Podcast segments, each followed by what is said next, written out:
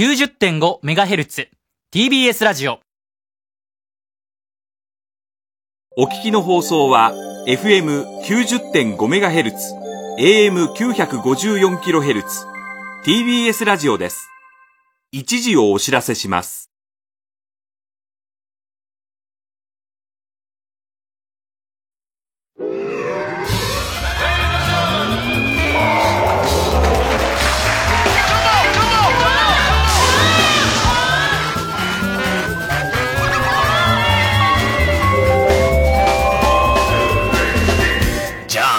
どうも皆さんこんばんは、爆笑問題田中裕二です。やめなさいよ、なんだよ。やめろ。コロナか。そんなんもうシャレじゃなくんだから、もうお前はバカなのか、本当に。いいだろ、お前、死なばもろともなんだからさ。死なばもろともでもないよ、別に。濃厚接触しようぜ。えー、濃厚接触しようじゃないよ。わははじゃないんでしょ、えー、風謹慎と申します。本当だよ、風謹慎。風謹慎ですよ。大変だな、もうコロナ。もうだって、もう、ほぼね。殴るやつ、殴るやつが怒鳴るやつだな、電車で。あ、そう、そんなあった。うん。山手線なんかで。あ、そう。ええ。女の人がね、うん、ちょっと咳したら、向かいのやつがね、うん、お前コロナだったらな、隣の車両行けって言ってんだよ。隣の車両も人いるだろっていう話。まあね、よくわかんないやつ。咳したらコロナっていうのもおかしいし。それでこっちにいた男の人が、うんうん、お前その言い方ないだろっつって、二人で唾飛ばし合いながら、まあ、ガンガン隣やったわけね。意味ねえじゃねえかと思うけどね。もうね、うん、だから、あのコンサートとかライブとかあの手の類はもうほぼ、ねえ。で、うん、ほら、しそ丸がやったって言ったでしょ。はいはい。山本だけど別名ね。うんうん、いいんだよ、別にそれは。桂しそ丸さんでいいでしょ。先週かなんか。はい。やっててさ、うんうん、あいつは、非常識だな、なんつって言ってたじゃん。うんうん、したら、あの、大丈夫だったって言ったよ。あの、客席ガラガラだったから。悲しいよ。にメートル以上客が離れてた。そんな離れてんのか、隣の客が。全く濃厚じゃなかったっつって。全然セーフティーゾーン外。うちは大丈夫です。うちは大丈夫じゃない。悲しいわ、本当に。ね。そう。だからもう番組もね、観覧がいなかったりとか。無観客。はい。うん、もう田中裕二の野球部も無観客で。当たり前だよ、お前なの。ジャイアンツが無観客でやってんのに、なんでお前の野球部が客入れんだよ、バカ野郎。おかしい、ほんまステントじゃねえか、もうそんなもん。ジャイアンツが無観客やってんだよ。オープン戦だからね、でも手を、ね、オープン戦以上、以上のものなのか、えー、お前のとこは。じゃあ。こっち本番だからね。もう、本当に。中止にしろよ、お前、あんなもん。はい、配信とかでなんかね、こう。生意気なこと言ってんじゃないよ、お前。配信なんか誰も見るか、バカ。バカ、お前。ねえ、うん、大変。もう、だからネタの番組とか、ああいうね、ああいうのがもう一番、あれだよね。そうそうそう。客いなくなっちゃったらもうどうしようって話だよね。だよね。アールワン もね、うん、客なしでやったっつうから。まあまあまあ、別に。だってあれだ、ティッシュもほらないんだろ今。トイレットペーパー。オイルショック。オイルショックですよ。オイルショック。これも完全なデマだっていうこともうね、ニュースとかでも散々言ってるから、もうさすがにみんな。バカだな、ほんとな。もうすぐ。あれ、オイルショックの時あんだけさ、あの、噂だったっていうのにさ。いや、ただもう、あれもうごじゅうねん近く前ですからね。で、今もう、会社で。そういう歴史があるんだからさ。まあもう。歴史を知らないのかね。なんだろうね。確かにね。そう、だから転売する人もいるからね、今度ね。今メルカリとか、ね。だから、あるっつってんだよ。ティッシュが。転売とかじゃないんだよ。ね、あるんだっつんだよ。でも店からほんとなくなっちゃったからね。ほんとなくなっちゃったんだよ。今ティッシュ、あの、うん、お, あお前、あの、あいつなんだ、うん、お前なんつったっけ、小山小山小山さっき聞いたらさ、もう、ティッシュがなくて、つって。なんかしょうがないから、あの、オナニーお風呂でやってますっていう。もったいなくてさ、あの、鼻、花粉症なんだから、鼻は噛まなきゃいけないんです。オナニーは、なるべくお風呂でやるようにしてますと言ってたけどね。まあ、エコ。ティッシュはもったいないんだけど。エコなのかなそれはね。どうなんだろうね。笑っちゃうよ。かわいそうだな。ねえ。うん、いや、だからもう、ほんとね、あの、子供もほら、結局学校休みになっちゃったから。うんうん、ずーっと一日中家に。どうしてくれんだみたいな言うの、また、蓮舫みたいに。どうしてくれんだみたいな言うんだろ、お前。なんで誰に言うのよ。ギャンギャンギャンギャン。ギャンギャン。安倍さんに向かって。安倍さんに向かって別に。あなたどういうことですかなんて言ってさ。いやだからもう本当にもうやることないから、うん、で結局遊びに行く場所もな、それこそディズニーランドだなんだああいうのも全部やってない。生意気なこと言うなよ、ね、お前は。ね。いやいや別にうちの子供がっていうか全国の子供、お前の庭じゃないんだよディズニーランドは、えー、俺の庭とは誰も行ってないでしょ。だから今ね公園がすげえ混んでるってねもうすごいんだって公園とか大会とか公園デビューしちゃって大体、ね、みんなもう行く場所ない、コロナ公園、うん、コロナコロナ公園じゃない新型コロナって言うと俺らがもう車をね、俺らの世代新型コロナね、ねだからそれ千田さんが言ってたよ。ああ、そう。新型コロナ。そう、もうね。ビームなんですよ。もう今もないからね。うん。車がね。そう。大変だ。あの、フォークのオケタもコロナで死んだって話だよな。違います、太田さん。笑い事じゃないですよ。なんでそういう言い方するんですか違います。オケタ死んだってコロナだったのかな。コロナじゃねえよ。去年のじゅういちがつにじゅうさんにち、武漢にも行ってねえよ。武漢にも行ってないの。そう。あれがなんかね、一応隠してたんだけど、なんか、もう発表するっていうことで、村口さんがね。はい、あの、うん、ご家族の方と、うん、奥さんとね。あの、ちゃんとお話をして、うん、で、ずっと黙っておこうということでやっていたので、うん、我々も。無理だよな、喋んなかったんですけど、うん、ただ、まあ、まあ、無理というか、うん、黙っておくことはできたんですよ。うん、じゃ、現にあんまバレてはなかったんだけど、うんうんうんまあ、あの、まあ、ちょっとこの間、ね、あの、ちょっとお別れ会。まあ、しょうがないじゃねえかっていうことでな。そうで、もうさすがに。コロナじゃしょうがねえだろ。コロナじゃねえんだよ、うるせえな、お前。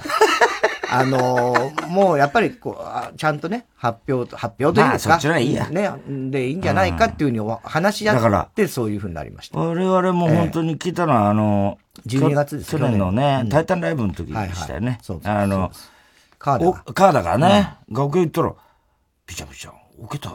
亡くなってたみたいだよって言うから、えぇ、ー、っつって、うん、びっくりして、そう。で、ね、あの、浦口さんとずっと、うん、あの、お笑いライブを受けたらやってそうそう、主催してね、やってて。浦口さんもき去年来てて、うん、そのタイタンライブね、うん、実は、これこれこうでって、いろいろ話聞いたら、うん、もういっかげつぐらい前に、うん、実は全部、うん、あの、亡くなってて、うんうんうん。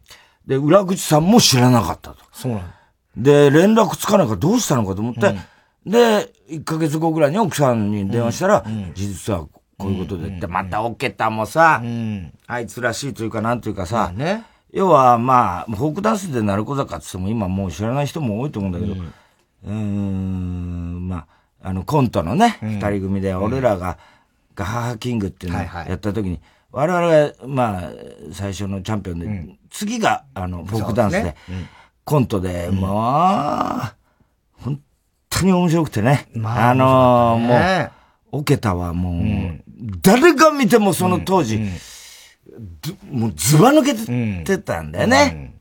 うん、で、いや、これは将来有望、うん、もちろんもう、うん、あの、これからのお笑い会っていうのは、うん。いや、ほんとね、うん、もうホリプロでもうこれから行くだろうと。でもこいつにはかなわないと、うん、みんな思って。うん考えてみたら、俺もだからオケタ死んでさ、そんな頃のことを思い出したら、うんあのー、言ってみりゃさ、サマーズの大竹が出てきた時にさ、うんうんうん、やっぱりこいつ、うんうん、ただもんじゃないと思って、うんうん、あんな感じだったよね。まあ、そうだね。で、あいつ大竹とも仲良かったじゃん。うん、大竹のこともすごく尊敬してたから。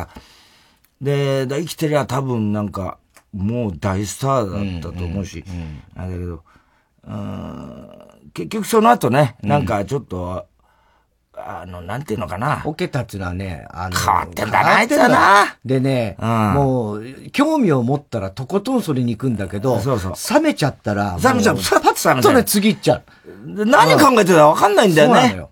本当に。でもいたずらっ子でね。そうなのよ。えー、なんか嘘ばっかついてんだよね。嘘しかつかない。ただの嘘なんだよね、そ, それが。それが、なんかこう、ただの嘘。で、それも、なんだったのあれみたいなのが多い。そう。で、お笑い道場ってね、うん、あの、浦口さんが、もう今 ティービーエス クビになっちゃいましたけど。クビになってねえよ。いるよ、ティービーエス の。社員だよ。アナウンサークビになったんだよ。浦口さんがずっとやってて、我々だから、当時は、そうね、ガハハの後、ボキャブラぐらいの時ですかね。そうね。えー、フォークも出てて。うんうんで、一回どっかでやったんだよな。でっかいとこ。青年館とか。青年館かなんかでやって。ね。やって。高橋さんあの時入ってたんですよね。で、まあ、それぞれネタとその他になんか企画もんみたいな。企画ものをやるっていうんで。みんなそれビデオとかなんとかやったんだけど、うんうんうん、あのフォークのな、はい、あの、受けたの、企画、考えた企画っていうのが、要は、佐野元春と対談っていうんだよね。にせんにんぐらいお客さんいんのよ。ね。ね。うん。ほいでさ、え、佐野元春来んのみたいな話になって。当日楽屋、佐野元春さん佐野元春様ってあったわけだよ。で、俺なんかもう、もう切れてる。ホークの楽屋行って、ちょっと待てよ、お前ら、みたいな。元春来るってどういうこということだよと。しかも俺はその思い出の青年館なのよ。元春のライブを初めて。元春といえば青年館。初めて元春のライブ行ったのが俺が。まさに。学生の頃青年館なのよ。そこに。この聖地。俺とお前知り合いなのかと。元春何知り合いみたいな。あすごいびっくり。目くじら立てて。目くじら立てて。すごかったよね。すごかったよ。ちょっと待てみたいな。そしたらさ、は、なんか、元春なんとかなんとかよくわかんないやつが来たんだよね。来たのよ。来たんだよ。サングラスして。スーツ着て。似てるっちゃ似てんだけど。でも、俺もライブは見たことあるけど、うん、まだ直接会うのはその後だから。そうなんだね。なんとも言えない。もちろん、知り合いじゃないから話しかけられない。違うでしょうとも言いにくいっていうね。そう。で、それもなんか関係者に囲まれて、さっと、さっと楽屋に入っちゃったから、元春だぐらいにはなってんだけど、よくわかんない。おいでな、なんか三人でさ、あの、なぎさと受けたでさ、普通にこうテーブルと椅子がこうあってね。ボソボソ、ボソボソ話してんだな。あゲスト、ステージでね。で、佐野元春さんですと、元春さんこう来て座ると。客もさ、どういう風に見ていいんだか、どう見ても、元春。でもこれ、ちゃんと、佐野元春ってテレビ出ないから、そんなに。ちゃんとわかんないわけよ。で、客も別にほら。もで、出演者まで騙してるからさ。そうそう、出演者も騙してるから。どう、本当なのかなって思う。変なんだよ、喋りがな、どうも。で、俺。あんま似てないんだよ、で、俺はもう喋り始めて確信したよ、違うっていうのが。俺はね。でも、お客さんはそんなわかんないし。でも、そうっすね。みたいな。ずっと喋ってるんだよね。で、しかもあれね、モノマネもそんなしてるわけじゃないね。モノマネだったらまだあれだけど。普通の話をしてるんだよね、だけど、佐野元春の素の喋りなんて、ファンじゃなきゃ知らないのよ。そんな。でしょ？だから、これなんだと思って、でも、あ、これそっか、そういうドッキリみたいなんで、どういうバラし方するんだろうって、まあ、俺はもうそうやってもう見てたわけだよね。俺もだって見た瞬間、これ違うの違う。出てきて違うんだけど、でも、まあなんとなくそれらしいわけですよ。で、サングラスとかしてるから、まあまあ分かりづらい。多少変なんだよな。だからお客もうすうす、違うだろうなと思うけど、笑うに笑えないんだ。本人だったらどうしようと思ってたね。全然普通の会話をしてるわけ。別にね。で、ずーっとそれがまたにじゅっぷんくらいずっと。長いんだ、また。引っ張ってさ。ずっと通してんだよ。何の笑いも起きなかったな。何の笑いもないわけよ。なあ。そう。おいで最後歌うんだよな、サムデーから。じゃあ最後に代表曲歌っていきましょう。サムデーです。つって、てんてんてんてんちゃんちゃんって、まあ、イントロがかかるわけだ、カラオケだけど。ね。で、歌い始めたら超音痴っていう。だけど、音痴なんだけど、それでも客はさ、いや、本物かもしんないと思うよね。それはだって、嘘ですって言わないんだから。そう。あれ、そのまま終わったんだぜ、あいつ。そうなの。ひどいよ、お前。そのまま終わるわけ。なんなの、これっていう。しかも、そのや、佐野元春役やってた人は、一般人。いや、それは、俺、この間お別れ会、ちょうど一週間前ですよね。あの、まあ、とにかく、まあまあ、あの、詳しく言うとですね、うん、要はその、タイタンライブの時に、その、死んでたっていうのを話聞いた時に、うん、どういうことって言ったら、うんうん、まあその、浦木さんが、まあ結局奥さんとね、話してて、うんうん、実はね、あの、もうずっと癌だったんだよね、オケタは。じゅうねんかそこら、そ, そ, それ以上ね。うんだけど、誰にも言わなかったんだよ、あいつはね。本当に奥さんとかぐらいしか奥さんにしか言わなかった。うん、で、あいつは、なんで、あの、俺はにねんまえぐらいだっけあれ、うん、あいつがタイタンライブにね、来たのよ。あの、お笑いライブをやりたいと。うん、あいつは、オケタってやつは、あの、フォークダンスをやってる途中で、ミュージシャンめやりたいっつって、うん、フォークダンスやめて、ミュージシャンになったんだよね。音楽。で、それがもう伊勢とかと一緒になんかやってて、コアラとかと。で、あのー、もうお笑いやめちゃったんだよね。うんうん、で、そのうち渚が死んじゃって。そうなんだよ。ね、渚の死んだバッタっつってね。うん、もう別に誰も言ってない。そんなこと誰も言ってない。渚は渚でもあの時は本当にショックだったけどもね、さんじゅうごぐらいだったら、まあ急死だったですよね。はい。家でね、くも膜下出血で倒れて。で、そんなこんなで、ほとんど音信不通みたいになってたのが、そ, そのにねんまえぐらいに、実はちょっと、たあのお笑いライブを自分でね、うん、後輩を、うんうん、あの自分は裏方としてやりたいんだって、うんうん、タイタンライブ見学させてくださいって言うから、うんうん、おいいよいいよっつって来たんだよね。久しぶりに会ってね。たらさ、久々会ったら太っててな、うん、最初誰だか分かんなかったんだな、うん、全然当時の感じじゃなくて、まあまあね、当時とは違う。まあ確かにもうね、十何年ぶりだったから。元気そうだったけどね、うん。あの時もう病気だったんだね、実はね。そうだけど、だから、うん、だからあの、浦口先生病気は一回したんあの手術とかもして結構回復は一回したみたいな、ねまあ、回復はしたけど再発しちゃったっていうのね、うん、ででそれがずっとあって、でも浦口さんも知らずに周りの人もみんな知らずに、うん、で最後奥さんに要は俺が死んでも誰にも言うなっつった、うん、言わないでくれって、あいつはもうあいつらしいっちゃあいつらしいけど、うん、あので要はあの渚も早くに死んでてね、うんまあこうやってね、後で俺らなんかが、うんうんうん、あの、どうせ言うんだろうみたいな感じだよね。まあ、で、あの、フォークダンスは二人とも早死にだっていう、うんうん、そういう悲劇のコンビに見られるんだ。俺は絶対嫌だと、うん、奥さんに言ったらしいんだよな、うん。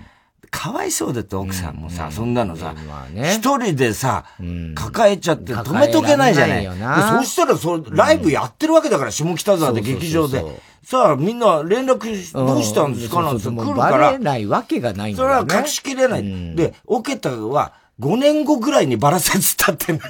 ごねんもしくはじゅうねんってたらしいんだけど。お前無茶なこと言うなよって。できればじゅうねんみたいなこと言ってたらしいんだけどね。ねで、あいつの理想は気がついたそば、オケタどうしてんだろうねって言ったら、死んだらしいよ。実はごねんまえに亡くなってたよぐらいのがいいって言うんだって。まあ、いかにもオケタなんだけど、うんうん、人、あの、なんつうのかな、あの、なんて言うんだろうね、うん。ああいう感じだったよな、あいつはね。そうなの。あの、とにかくね、普通の人とは全然違う次元でなんか。人食ったやつなんだな。そうそうそうそうそう、うんだ。だけど、まあ、さすがにそれもっていうんで、うんえー、連絡来たんでね、我々で。去年の、だからそう、タイタンライブ、じゅうにがつの、うん、タイタンライブの時に聞いて、でも、その時でももういっかげつ過ぎてたんね。えっ、ー、とね、いや、厳密だとさんしゅうかん。さんしゅうかんぐらいか。うん、さんしゅうかんぐらいな、な、前に暮らしたっていう。で、でまあ、うん、あ、そういうことなら、つんで、うんうん、で、ちょうど検索ちゃんがあったんで、うん、あの、俺は土田と小坂に、うん、あの、言ったけど、うん、みんなびっくりしたじゃん。やっぱ、そりゃそうだよね。うん、まあね。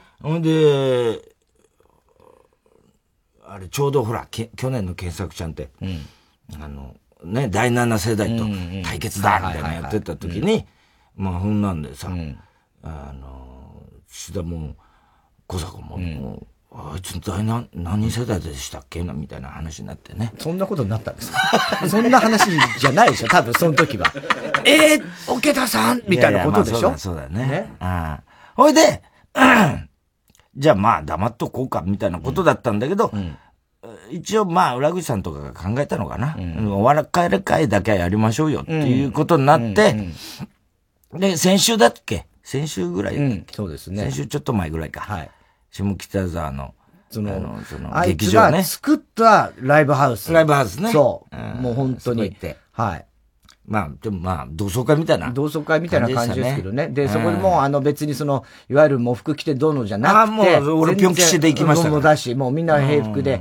来て、で、まあ簡単な、こう、飲み物、食べ物がね、こうあって、立食的な感じで、ね。コアラがいました、コアラが。コアラも来たしさ、もうあの、お前なんだ、お前神さん大変だな、お前、愚か者めがっつって。どんだけ言ってたろうっつったら、いや、それ、うちの神さんじゃない、丸川珠代ですって。それで愚か者。うちのは恥を知れですって。しかも分かりました、なんつってんだけどさ。何が恥を知れ同じようなもんじゃねえかっつってさ。そうそう。恥を知れって、お前が恥を知れたバカ野郎。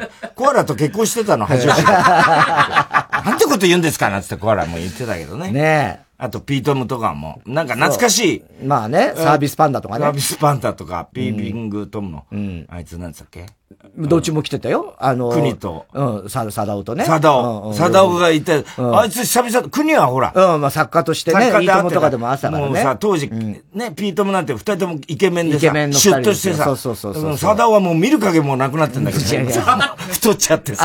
あ、あの、国の方がね。国か。国は、そう、見る影もないんだけど。サダオに久々、まだかっこいいんだよ。まあ、あいつはそうだね。お前そこだけは取り柄だったよなって言ったら、うん、太田さんそれラジオで言わないでください。今お笑いね、なんか先生で。そう、鍋プロだからお笑い学校とか。副校長かなんかやってんだよ。そうそうそうそう。それでさ、あいつかっこいいだけだったって俺がラジオで言うもんだから、うん、生徒に言わないんだって。お願いですから、そこだけは言わないでくれって言ってたけど。で、あと、まあ、小坂なんかも。もう、やっちゅうも来て、うん、ね、いろんな人来ましたけどね。安田、お前ないよ、神さん、あれだな、大変だな、ってさ、いや、俺じゃないでしょ、それ、なんてさ、うん、安田もさ。そうそうそう。俺じゃないっすよ、なんつって。俺、でも俺の前と、確か同い年だよな、つったら、二つ下ですよ、うん、そうそうそう。そうでさ、もう。ノッチの方が、あの、太田さんと同時。太田さん、さっきからね、僕のこと全部違ってんだよ、なんつって。俺のこと知らないでしょ、なんつって、安田もさ。久しぶりでしたからね。で、まあなんかみんなでワイワイやってたけど、小坂も来て、うんうんうん、あれで、で、おく、あの、増田が来たの、増田岡田、増田岡田第三、三、三番目のチャンピオンだね、チャンピオンね、ガハーキングの。で、増田が来たって言ってさ、うん、岡田はっつったらさ、岡田には言ってないっつうんだよ。そう、そうなのよ。あいつの、あの、だからね、増田の真面目さ。言うなって言われたから、岡田には言ってない。いや、そうなんだから、岡田には言えよって言って。岡田はっつったら、いや、あの、来てないですよ。え、あの、仕事って言ったら、いや、言うてへんか、多分知らないと思いますよ。いやいやいや。ええー、って。そういうことじゃないじゃない。いや、そこはいいよって言って、うん、岡田、え、じゃ知らねえの多分知らないと思います。まあ、あいつね、言わない、言わないで怒ってた、ね。いやいやいや、だけど、いや、まあ、でも、うん、もう、増田の、だから、その、真面目さね。真面目。え皆さんは、もう、言う、言うてはず。いや、だから、それは、それ仲間内は言うわ。相方ぐらいは言うでしょ、みたいなことですけどね。でも、あれだね。まあ、本当にあいつらしいというか、うん、ね、受けたらしいっちゃ、受けたらしいやね。まあね、でも本当、言われるの嫌だろうけど、ホークの二人はちょっとね、辛いね、この早くてね。まあまあね、寂しいけどさ。でも、なんかこう、最後まで騙されたっていうか、うん、感じは、騙されたね。奥さんと話したんだけど、結構本当にあれだってね、あの、息子がいてさ、うん、じゅうにさいなんだよ。ほ、うんで、びっくりしてんだよ、息子が、うん。あの、小坂とかいるもんだから、うんうんうん、うちのお父さんってこんな有名な人と知り合いだって。うんうん、で、奥さんもさ、うん、ありがたいですなんて言ってんだけど、うんうん、あの、結局ね、あの、渚が死んだ時に、うん、ちょっとしてから、うん、あの、癌が見つかったんだって、うんうんうん。だから本当に同時期だったらしいんだよね。うんうん、で、あのー、なぎさのと二人、あの、おきゃったと二人でね、奥さん、うん、あの、なぎさの墓参り行った時に、おきゃったには、ねうん、絶対こんなこと言えなかったけど、うんうんうん、あのー、なぎさにね、どうか連れてかないでくださいってね、あの、祈ったんだって。うんうんうん、したらさ、そっからじゅうねん生きてくれて、うんうん、こ子供がまだにさいだったんです、その時。うんうんうん、だから、まあ、そっからね、じゅうねんも生きてくれたからね。うんうんうんなんかね、それ、なぎささんのおかげで言ってたよ。ああ、そうなんだね。うん。そっか。うん、だからまあ、ね。なことないんじゃないって言ったんだけどさ、うん、俺なんでそんなこと言うんだろう。余計なことだから。そう、そういう風に言っといていい。あいつらしいね、つって。お、おけたのお母さんも来てて。そう。おけたそっくりだね。うん、でも若いね、しかもお母さん。あ、だからあの人やりゃいいのにな。やんねえよ。笑い。何をだよ。乱暴すぎるだろ、言ってることが。で、おけたらしいなと思ったらね、息子がみんな、うん、あの、うん、芸人とか来てるから。うんで、家では一切お笑い時代のことを言わなかった、うんうんうんうん。で、バラエティ番組もね、絶対見せなかったんだよ。ああ、そうなんだ。うん、子供にね。うん、あそう、つって、うん。で、子供にはね、ドリフばっか見せてたんだって。ああ、そうなんだ。だ子供はね、うん、すっかりね、うん、も, もっと小さい頃よ、うんうん、すっかりドリフのファンなんだって。そうなんだ。で、学校行くとね、みんなね、うん、全然若手の、なんか、なんだ、なな世代とか言ってんの、まあまあね、誰も知らないんだ、子供は。ドリフがどうのこうのって言っても誰もわかんないんだって。そうなんだ。子供はね、うん、あの、ドリフが未だに好きで、うん、あの、政治家の、たまにテレビつけると、うんうんうんうん、政治家のおじさんでハゲてる人出てくると、うん、あ、志村だ、志村だ言ってたらしいや。あ、そう。あ、おけたっぽいね。おけたっぽいよね。あ, あいつね。あいつのあのー、よにんでさ、ホークと俺らでさ、うん、ボキャブラのネタ収録の後さ、うん、あの、青山のさ、デニーズ行ったの覚えてない？デニーズだからロイヤルホスト。ホークと？うん。ああ、そう。よにんで行ったのよ。うん。それで、まあ、くだらに話してて、うん、そしたらその時に、オケタが、ああ、ちょっといいですかっつって、席を外したわけ。うん、で、なん、どこ行ったんだって、店出て。うん。で、三人で、渚と俺ら三人で話したら、オケタが、うん、紙袋いっぱいのパンを持って帰ってきたの覚えてない？うんえーあったね。うん。なんだっけそれ。どうしたの？いや、隣のパン屋行って。パン屋、アンデルセン。うん、かなんか行って。で、大量のパンをいっぱい買ってきて、どうしたのって言ったら、あ、これ、あの、おっさんと田中さんに。はぁっつって。あいつ、あいつのギャグなのよ。もうわけわかんないギャグなわけ。な、なんで、なんでこれくれ。いやいや、あの、パン、パン、美味しそうなパンあったんで、これあの、あの、太田さん、田中さん、どうぞどうぞ、つって、大量のフランスパンとかショップパンとかパンを、もうな、もう、もう、困るわ、こんなもんいっぱいもらってもさ。いやいやいや、もういつもお世話になってるんで、って。嘘なんだよ、嘘なんだよ。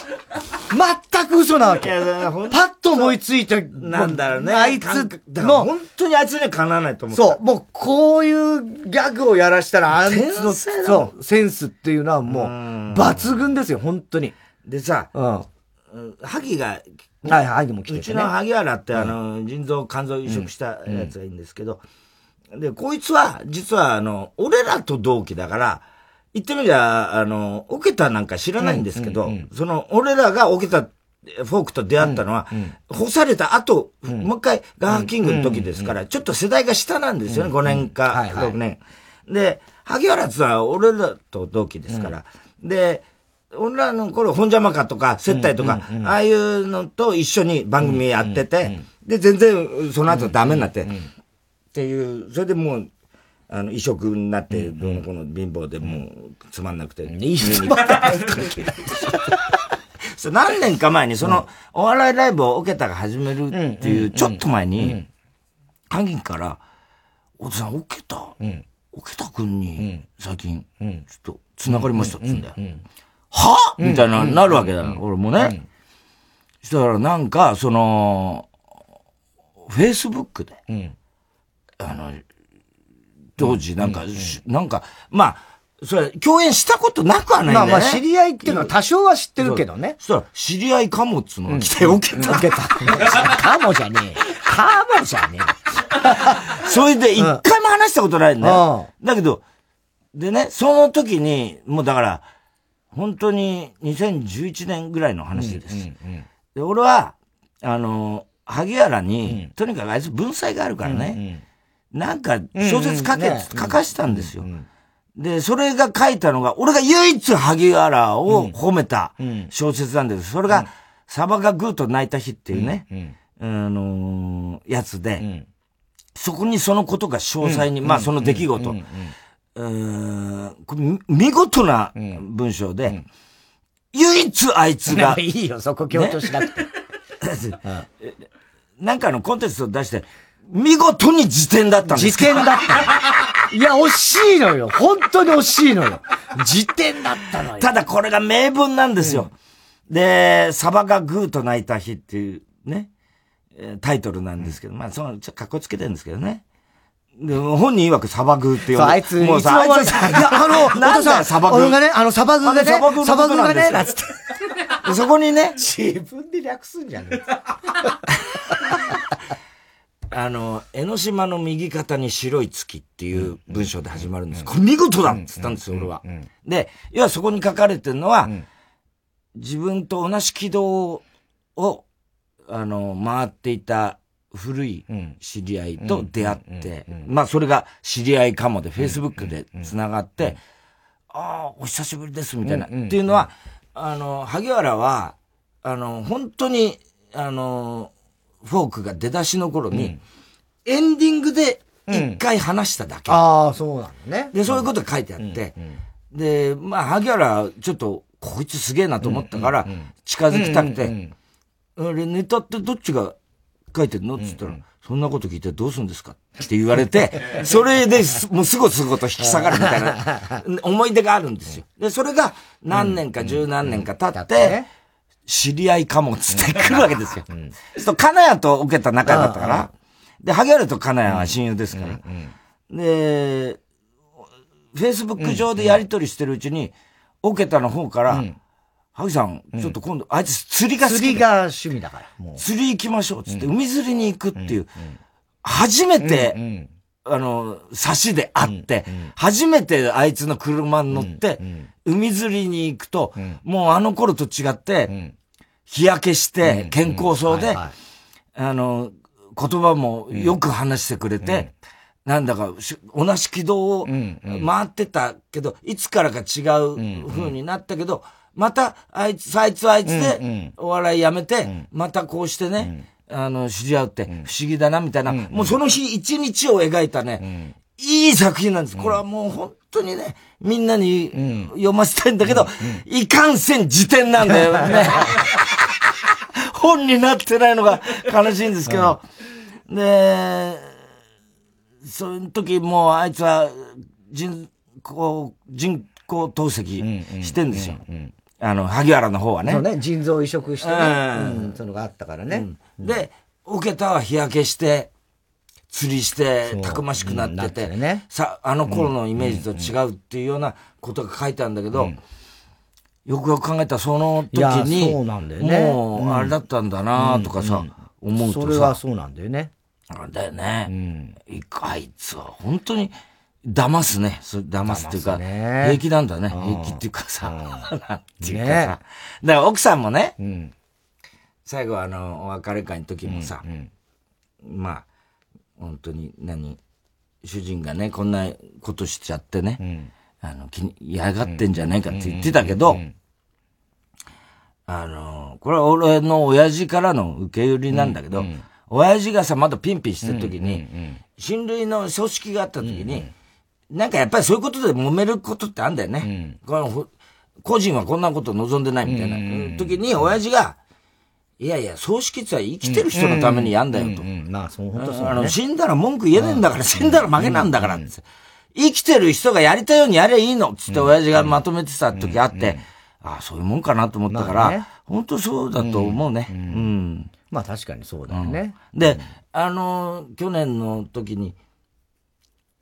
あの、それこそ、そういう死んだって知らせ聞いたときに、うん、実は、ガッハーキングの審査員やってて、うん、高田先生ね、うんうん。高田先生は、すごい買ってたんですよ、当時から。うんうん、あの、フォークダンスになる講座がもうたく、ものすごく評価してて。うんうん、だから俺はちょっと、先生にだけは知らせようと思って、お手紙書いたんですよ。うんうん、で、まあ、これ、くれぐれも、うん、あの、内密でってことなんで、つったら、あの、先生が、うん、あの、まあ、お手紙、うん、あの、返事いただいて、うん、もう、これ宝物のような手紙でしたけど、うんうんうん、あの、まあ、指針だからあんま言えないけど、うん、あの、仲間をとにかくね、弔うことってはね、うんうん、やってやれっつって言ってたから、うんうん、これはね、め、もういい。まあ、さもそんな、うんうん、気にしなくていいと思うし、うん、先生やっぱりね、あの、うん、いっぱい仲間、俺も、失ってきたけど、だから俺は面白いんだっつって書いてあった。うんうん、なんだそれは。そいつらの分まで、全部、面白くなろうと。ならなきゃいけないんだ。お前も、仲間の分まで、最後まで面白くしてろって言って書いてあったね。うん、あねあいやー、まあね。まあでも、良かったじゃないですか。あの、本当に今回、そうやって、あの、ご家族の人もこうやってちゃんとね、あ, いあの、いいあ公にして。また高田先生、今、ビバリー、ちょうど春休みでね、うん、コロナの時に、あの、年寄り春休みでよかったですよね。うんうん、ああ、そうなんですよ。まあまあまあまあね、そうですよ。高齢の方特にね。そしたらさ、磯山と松村君でやってんだけどさ、うん、まあ、話が続かないって最終、途中から二人でさ、はぁはぁ言いながら喋ってんだよ。こいつらセックスしてんじゃないびっくりしちゃった、俺はもう、本当に。はい。さあ、ということで、うん。それではそろそろ参りましょう。火曜ジャンク爆笑問題カーボーイ。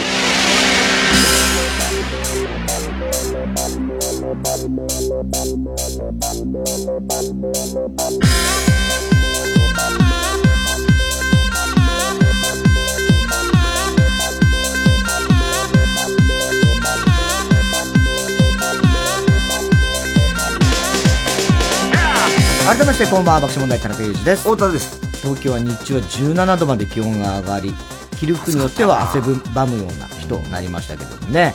えー、一転明日水曜日は冷たい雨が降って気温もきゅうどと言われてるんで、またガクンと明日は気温が下がるので、まあ普通にあの、ね、本当の風とか風とか、はい、気をつけないと。本当の風ってこともね。本当、まあね、だからコロナもそうですけども。まあでもまあコロナを意識した予防してればね、風邪もなりにくいっていうのはあるんでしょうけどね。まあそういうのもあるでしょうね。やっぱ皆さんそれだけ気をつけてるってことでね。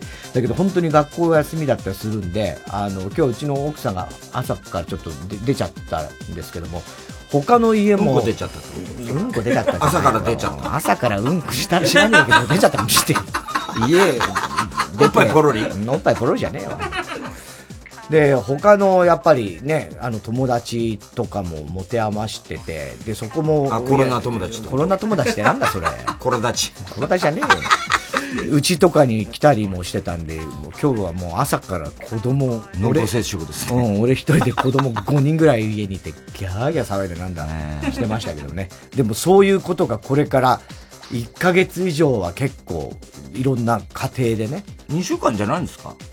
にしゅうかんで終わった今度春休みですから。あ、そっか。だから結局よんじゅうにちかんぐらい。子供喜んでんだよ実は。だから子供喜んでしてもいいんだけど、ただ夏休みと違うのは一応大っぴらにそんなに出歩けないっていうのと、本当に遊びに行く場所もそんなにない。ね、で、ね、親もほら、そうそう。で、夏休みはほらお盆休みで親も休みだから一緒にどっかね、実家帰るだり旅行に行くだったり、うん、そういう企画がいろいろあらかじめある。お盆こぼんは仲悪い。お盆こぼん関係ないよね、今お盆の話だけど。盆と正月。盆と正月も。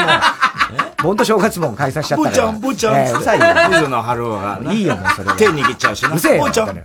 ぼちゃん。だからそう全然違うんですよ。全然夏休みとは全然勝手が違うと。だってそうなる予定がなかったのが突然なってるからね。だからちょっともうどうしていいか分かんないみたいな日々がね続くと思いますけれどもね。えー、今日も紹介した は,、えー、はがきメールの方にはオリジナルステッカー、特に印象に残ったいち名の方には番組特製のクリアファイルを差し上げます。明けて今日さんがつよっか発売のミニアルバムきっと私を待っているに収録されている曲です。関取花ちゃん、おう青の五線譜。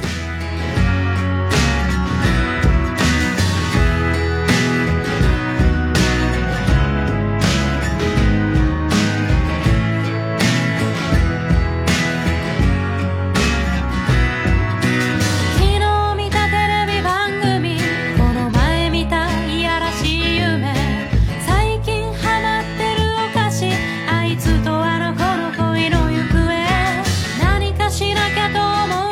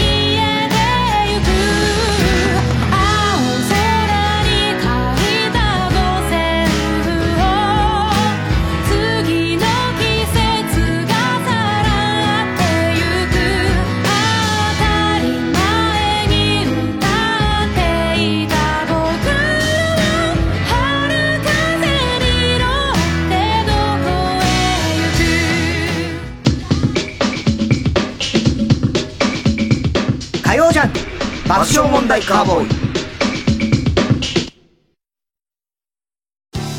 ティービーエス ラジオジャンク、この時間は小学館、中外製薬、伊東園ホテルズ他各社の提供でお送りします。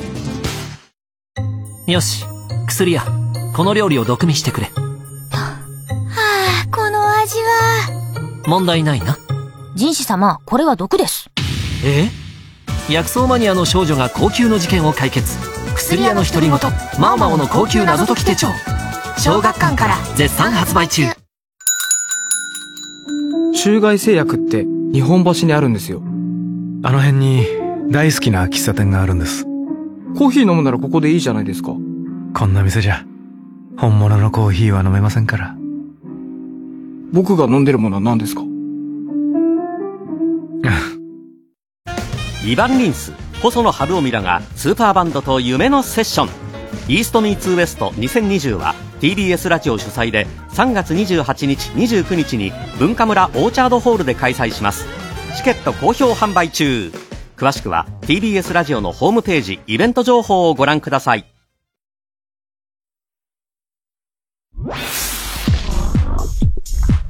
火曜ジャン爆笑問題カーボーイ。セッションにじゅうに、小木栄一です。南部ひろみです。崎山俊也です。セッションにじゅうにのスピンオフプログラムがスマホ用音声配信アプリ耳タブでスタートしました。名付けて崎山俊也、南部ひろみの大人の社会科見学。だいいちだんは埼玉県の蕨西川口編です。開店したばっかりのお店だ。本当だ。これは炭火、すいません、何の店なんでしょう。どうも開店したばっかりしてもカエルって文字が見えるんですけど、あれカエルですよね。虫辺に土ふたつですよね、うん、これはまだ謎です。だって祝開店って書いてますよ。メニュー見ましょう、メニュー見ましょう。あ、本当にカエルかも。カエルの絵が書いてある。崎山さん、本当だ。音声配信アプリ耳タブは数字のさんをふたつにアルファベットで ティーエービー と書いて耳タブ。スマホ片手に同じコースを歩くのもおすすめ。崎山俊也、南部ひろみの大人の社会科見学、ぜひ聞いてください。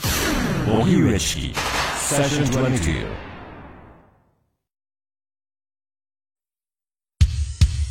火曜じゃん爆笑問題カーボーイ。さあ、それではコーナー行きましょう。今週の思っちゃった。今週あった出来事を受けて皆さんが勝手に思ってしまったこと、想像してしまったことを募集しております。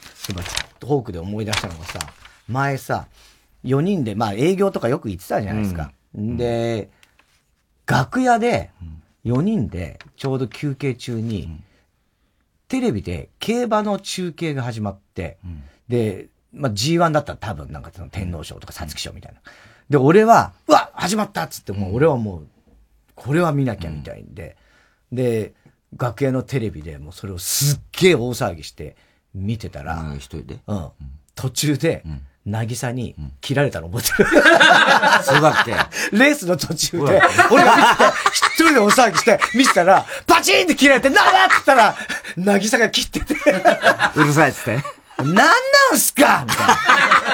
うるさいですよって言われて。お前何やってんだみたいな。すげえいろいろ。そう。よにんで結構だから、あとスパゲッティ食いに行ったとか覚えてた。そんな行ったっけね。目黒のダンって店。へー。俺覚えてるね。目黒のダンってね、あの、あいつらが、ホークの二人がよく行ってたスパゲッティ屋がある。ホリプロの多分事務所のそばなんだよ。うんうんうん、で、なんかの帰りに目黒で、飯行きましょうよ。言われてみれば。で、よにんで昼間、スパゲッティ屋行って、ダンっていう。もう未だに覚えてる。ああ、そうだっけね。うまくないっすか、ここの、つって。食って、それから、なぎさがなんかしばらく、もう、お帰る時に必ず、今日はダン行きます。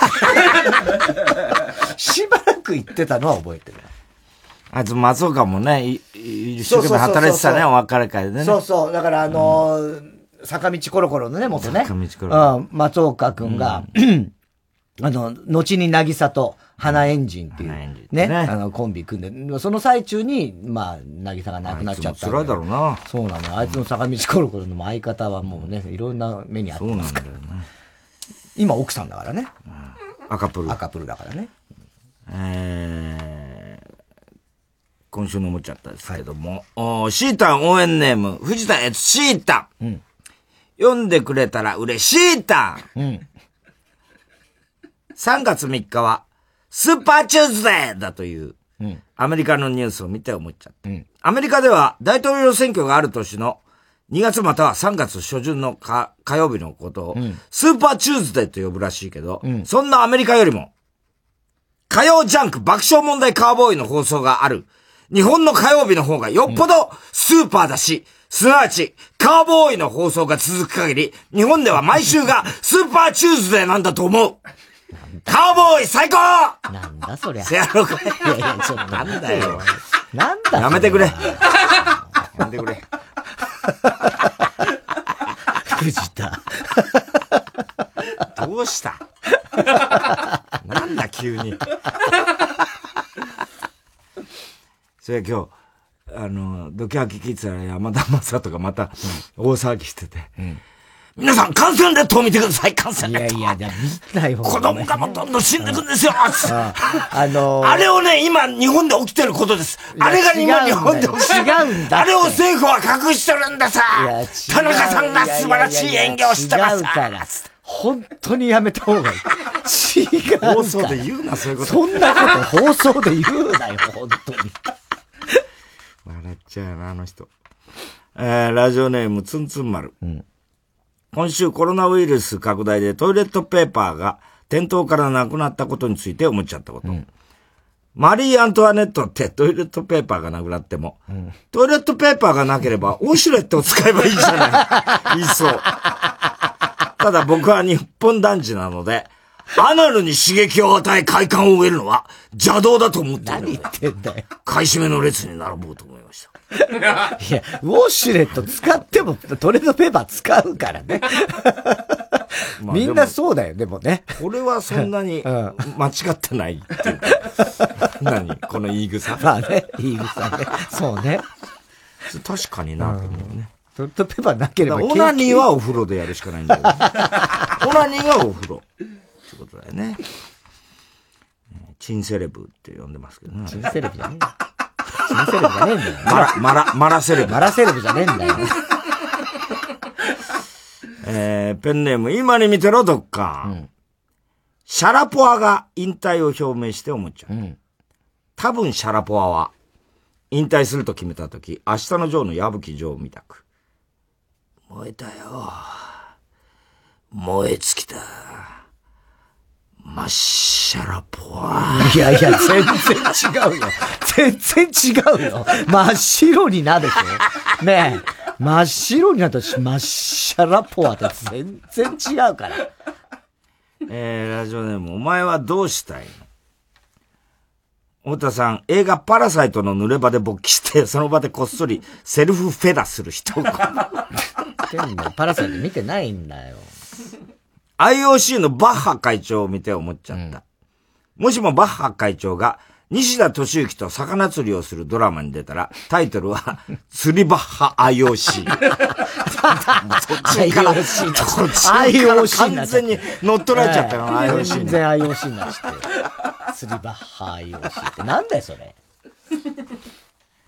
あの、実はだから、最初は分かんないんだろうな、会長だってことを。最初知らないの。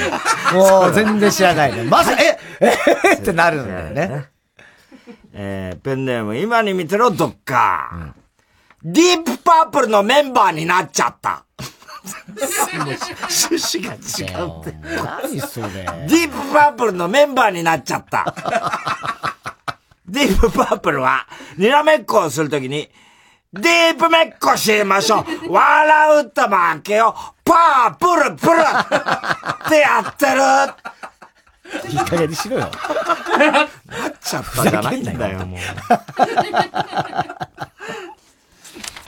えー、ラジオネームスリッパ。太田さん、客寄せチンコ、こんばんは。誰が来んだよ。ルパン三世を見て思っちゃった。うん、ルパン三世って、ルパンって、一郎のことを、ふーりこちゃーんって呼んでると。古いな、まず。ふりこだほう。今頃ふりこだほうわざわざ言わねえだろ。ふーりこちゃーん。ふーりこちゃーん。バカにされてんだ、一郎。相当バカにされてるよ、一郎は。本当に。ラジオネーム、ヘビ使い座。うん、太田さん賭け麻雀で逮捕されて、もう絶対やりません、賭けてもいいですと言い放った蛭子さんを尊敬している人、こんばんは。尊敬してないわ、あんな。ダパンプを見て思っちゃった、うん、ダパンプに ビージーフォー が紛られても紛れていても誰も気づかないと思う。気づくわ。それではダパンプメンバー紹介、より、大地、とも、きみ、ゆうや、けんぞ、ぐっち、ゆうぞ、むと、ふゆき、いっさーさて、どこにまみれてたかわかるかな。わかりすぎだろう。完全に途中から ビージーエム だよ。ぐっち、ゆうぞなっちってる。ガンダとかな。うん、えー、ラジオネーム、ヘビ使い座。太田さん、あっこにお任せのに、竜ライターのいる意味を教えてくれる人。あの、竜ライターはいないから。あ、竜ライターじゃない。峰竜太。マジで間違えた。マジで間違えた。峰竜太。峰竜太のいる意味を教えてくれる人、こんばんは。あのー、どうですか、峰さんがいなかったところを想像してみてくださいよ。誰が安心して見れますか、あの番組のことでしょ。ね、アッコさんが暴走して、ピンコさんがまた大騒ぎして、ね、で、松村くんがわっけわかんないモノマネって、出川さんがギャギャ言ってっていう中で、それもうミネさんしかまともな人いないですから。なるほど。一番まともですから、あの方は。えー、グレタ・トゥンベリを見て思っちゃった。うん、グレタ・トゥンベリが エスエム クラブの女王様だったら、おいお前早く床に手をつけて、ヨトゥンベリになりますそう言うと思う。ヨトゥンベリじゃねえんだよ。おー。チェジューのコーナーみたいなやつ。あったね、チェジュー。あったよね。チェジューのコーナーあったね。チェジュー文学賞。あれ面白かったよね。うん、えー、おはき。郵便番号 いちまるななのはちまるろくろく。ティービーエス ラジオ。火曜ジャンク爆笑問題カーボーイ。メールアドレスは爆笑アットマーク ティービーエスドットシーオードットジェーピー。今週のもっちゃったの係までお待ちしております。火曜ジャンク爆笑問題カーボーイ。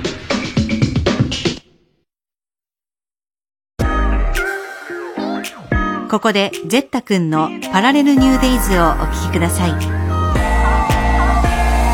ニューデイズ、あの日々の集団、まだ行き最終段、乗り込みな効果ヒップホップ、パラレルニューデイズ、この列車と急だ、お気に入りのミュージック、でもかけてコーヒー飲みゴイゴイ、あの時もなんて思った世界へ行ける列車が今夜出るらしい。行けば町田の始発で最終列車、乗り逃してもねえな、乗り場はきっとごぶんのさんばん線、あれどっかで聞いたことあったっけ、うん、たらればの先見に行こうなブロード、 iPhone は置いてこう、君がさよなら言わないけ、今新卒の会社も辞めてない世界、生きてフェイキーなフォーとかも知らずに花剣楽しむようなマルファケベッチャー、一見充実だがブラックシー、上司と君の板挟み、うんどっちの世界も大変そうでもうないものねだりの I want you, you know、 いつもいつもいいだろう、あの時でいつもいいだろうな、どっちもどっちこの世界線楽しもうぜ、会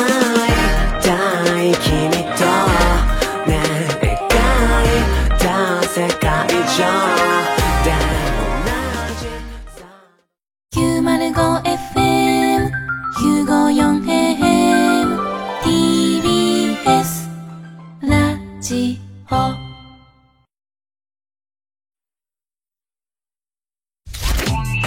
ピ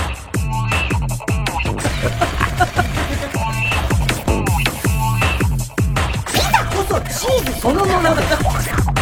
火曜ジャンク爆笑問題カーボーイ。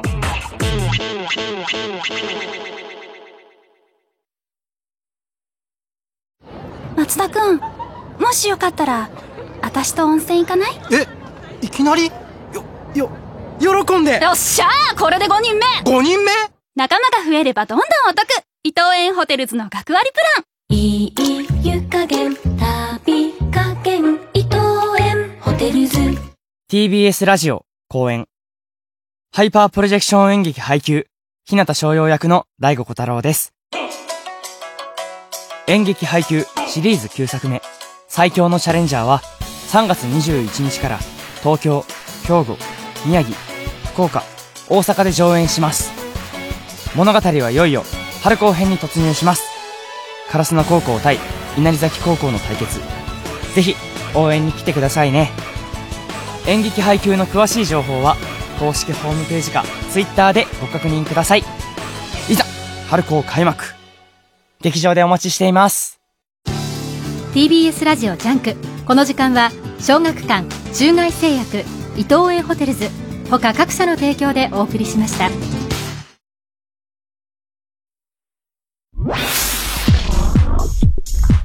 火曜ジャンク爆笑問題カーボーイ。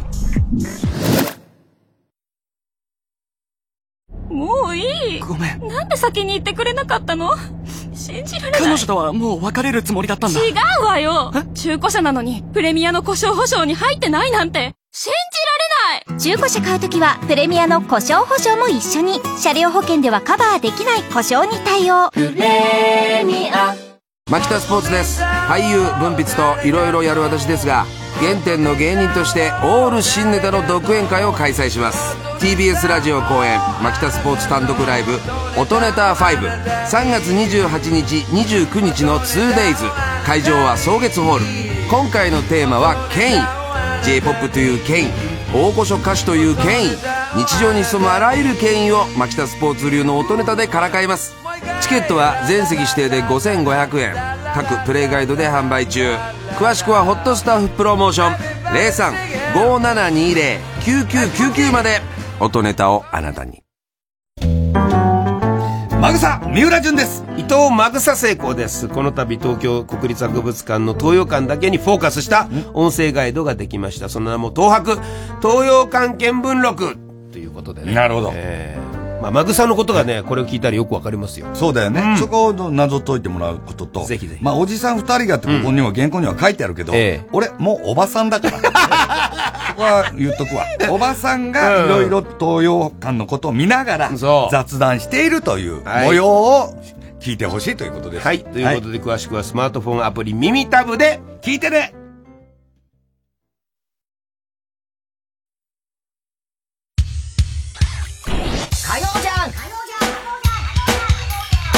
爆笑問題カーボーイ。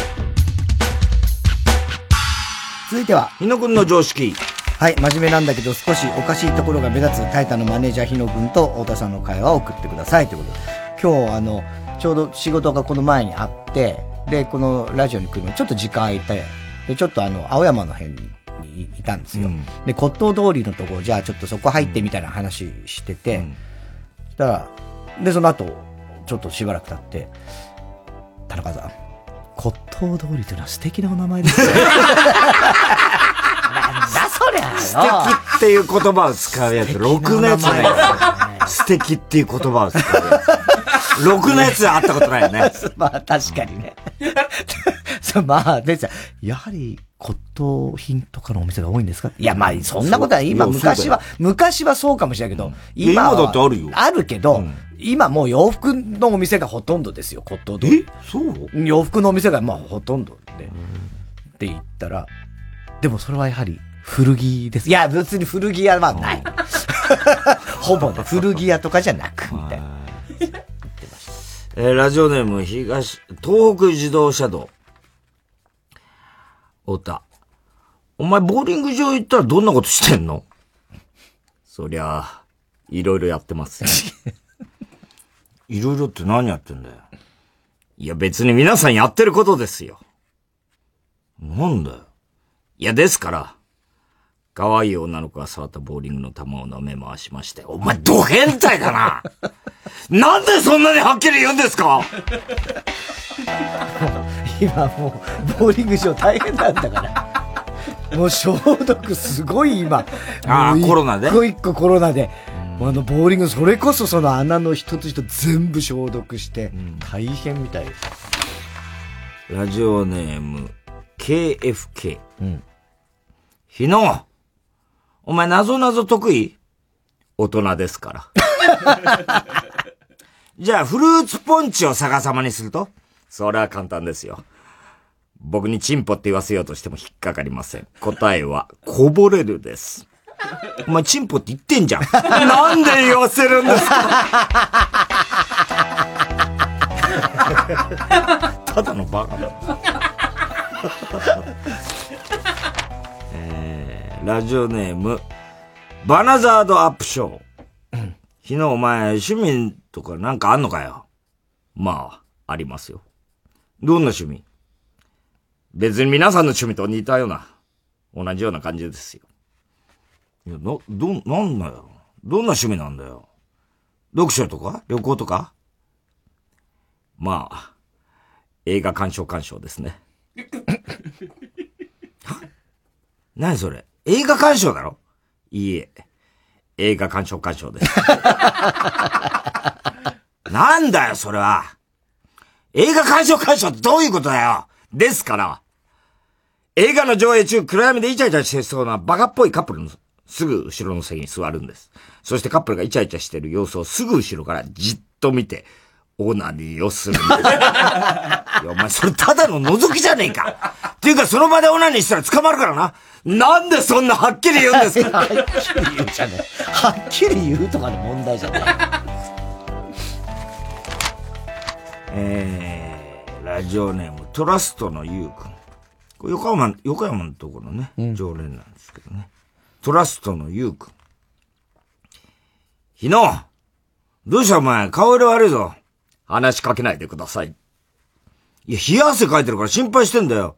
大丈夫か？今集中してるんです。話しかけないでください。何をしてんだよ。うんこを我慢しているんですよ。すぐトイレに行ける時だけの楽しみなんです。すぐトイレに行ける時だけの楽しみなんです。我慢しない方がいいぞ。出そうになるうんこを引っ込めて、次の波が来るまでの間、戦いを楽しむんです。お前バカじゃないの。ああ、もう話しかけないでくださいって言ってるじゃないですか。集中が切れて少し先っぽの方が顔を出してしまったじゃないですか。汚れたじゃないですか。パンツの会話ないんですよ。勘弁してください。お前ド変態だな。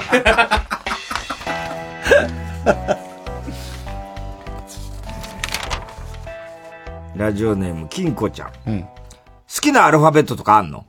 まあ、ありますけど。だからなんだよ！ C ですけど。C？ どうせ C カップがちょうどいいとかそういうことだろ？どうしてアルファベットの連想がブラジャーのカップになるんですか？そんなに変態じゃありませんよ！じゃあ C のどこが好きなんだよ？リリコとかリカコとか。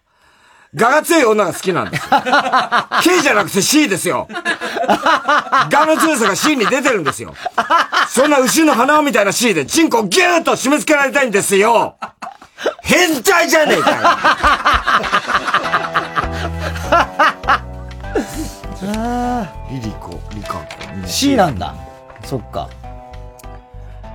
コッコね。コッコ。コッコも、コッコも好きなんだな、じゃあ。えーラジオネーム、今日も頼んでない寿司が届いた。おいし、日野。お前子供の頃って何か習い事やってたの？言いたくありません。言いたくありませんってなんだ？言えよ。言いたくありません。なんだよ、習い事くらいいいじゃねえか、言えよ。嫌です。言うとまた太田さんラジオで喋りますよね。おう、喋るよ。だから言いません。また変態扱いされますので。それはお前が変態なんだからしょうがねえだろ。僕は変態ではありませんが、最近、現場で初、初対面の方に自己紹介すると、ああ、あなたが例のって顔されるんです。それが恥ずかしいんです。いいじゃねえか、有名になるって。お前、本当は嬉しいんだろ。嬉しくなんかないですよ。それにこれ以上寝不足になると仕事に支障が出ますんで。ん？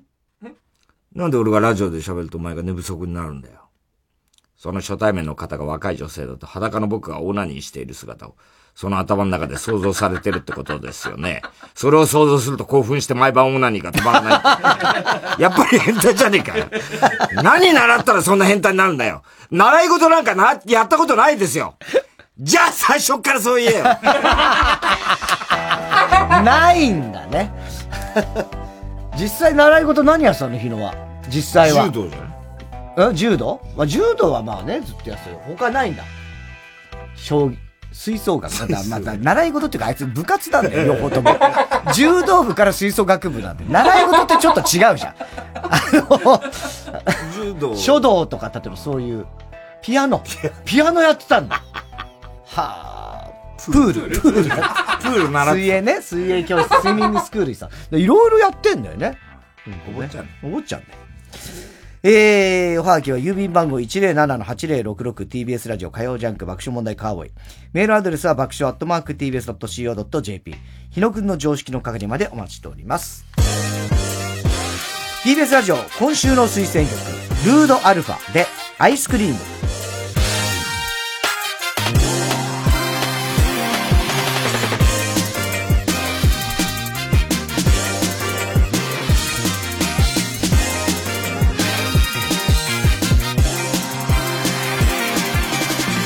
Baby smile for me いつの間にかlonely 落としたまぶたに映るのは君。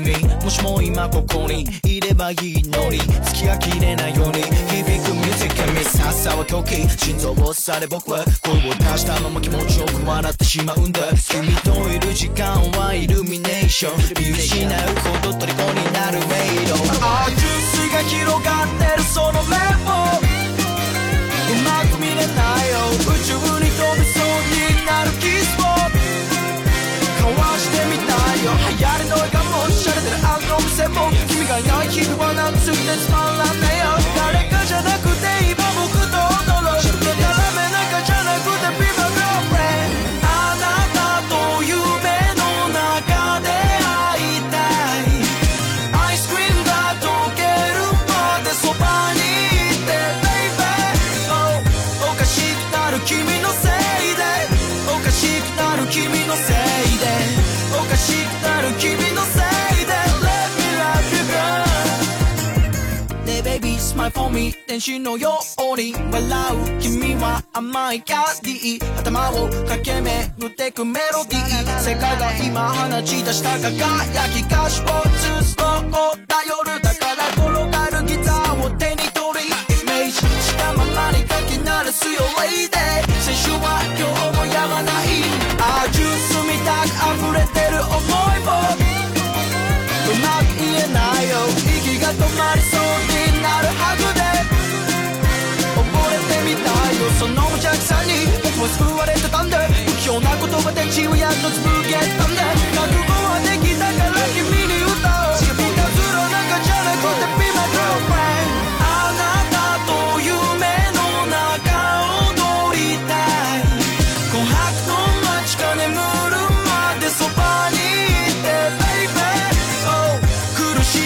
君のせいで苦しくなる君のせいで苦しくなる君のせいで Let me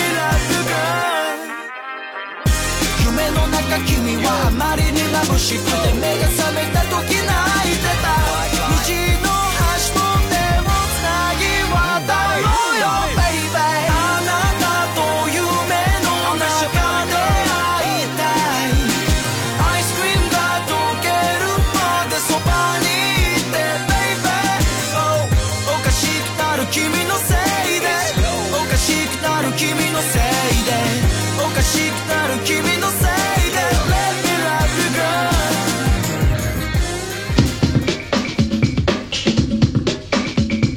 love you girl火曜ジャンク爆笑問題カーボーイ。 ティービーエス ラジオジャンクこの時間は小学館中外製薬伊藤園ホテルズ他各社の提供でお送りします。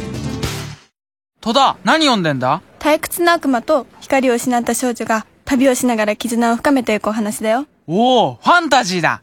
でもね山田くんには貸さない。なんだよのけものにするなよ。漫画のけものたちの夜悪魔と少女の温かいファンタジー小学館読みたい読みたい。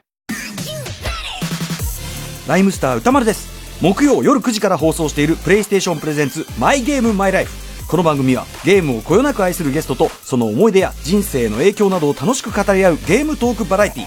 聞けばコントローラーが握りたくなるマイゲームマイライフは毎週木曜夜くじから。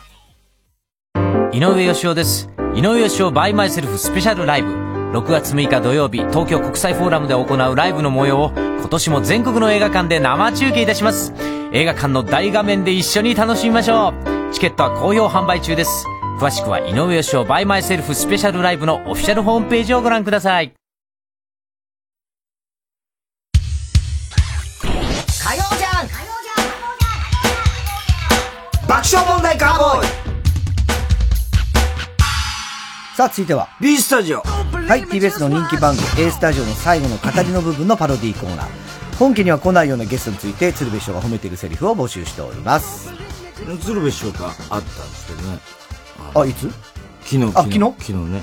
で、俺、お前、ハワイでお前、俺、タクシー乗ったら、お前、タクシー乗るんじゃない。師匠、最近おもろいラジオあるんですわ、つって聞かされた、お前の。何やっとんねん、お前、つって。すごいよね。ハワイでってまたすごいね。ハワイでなんでお前のネタ聞かなあかんねん。言ってましたよ。面白かったですよね。ね。うちに来たんですよ、鶴瓶が。え？うん。家に？阿佐ヶ谷の？そうなんですよ。な、何？急に来たんですよ。わかんないんですよ。なんでかわかんないけど、急に来て。それで。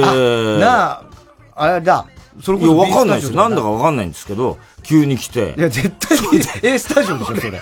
俺が、ね。俺が、ああ、つって、そう、どうしたんですか？つって。ああ、つったんや、とか言うからさ。お前なんや、えたんかつってからさ。いや、ちょっとコロナでさ、やめろどんだけ怖がってんだよっていうさ。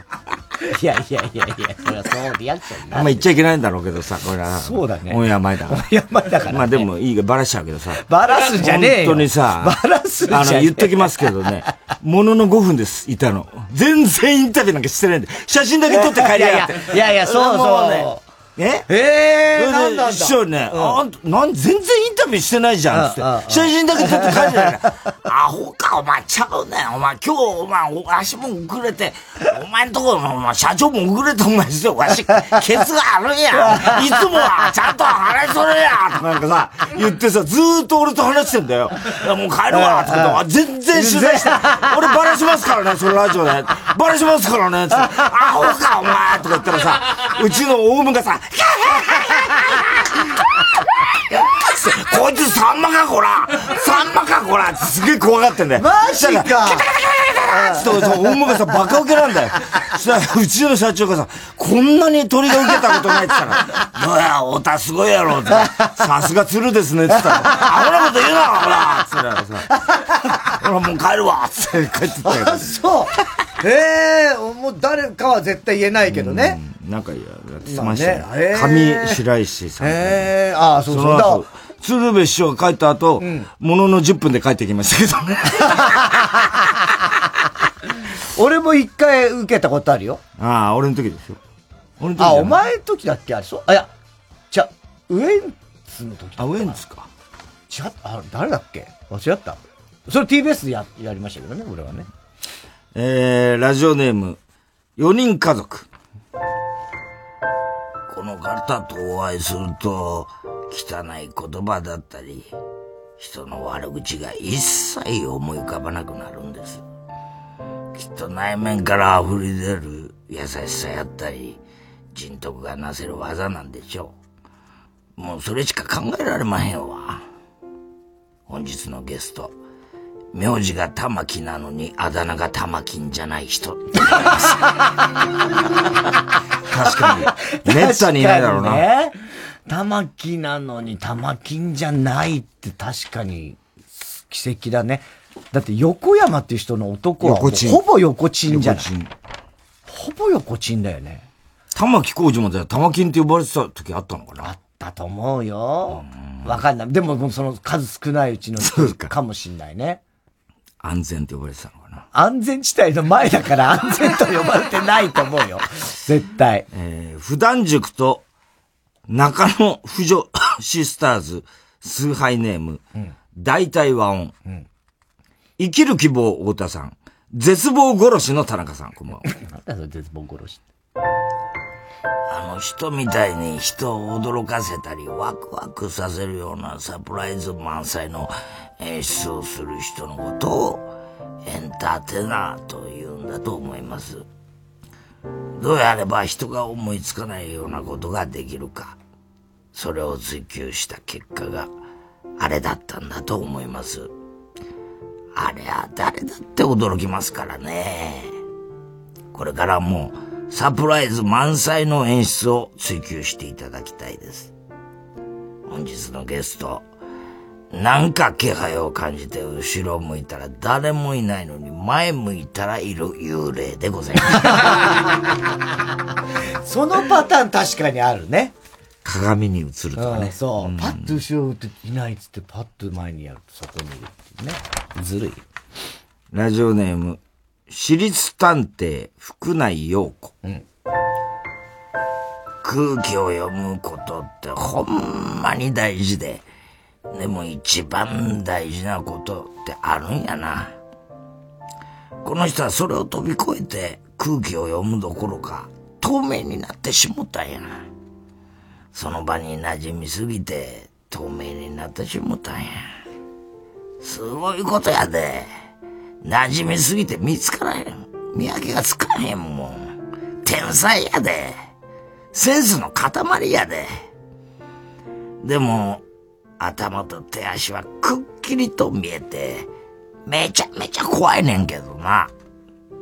本日のゲスト、合成用のグリーンバックに緑色の服を着てきた天気予報士でした。もうこれね、あよくあるんですよ。このあの前あのガチャピンが抜けちゃったってのは面白かった。ガチャピンが目だけで出てきて、すごい怖かった。抜けちゃって抜けちゃってね。うん、ラジオネーム大体和音。うん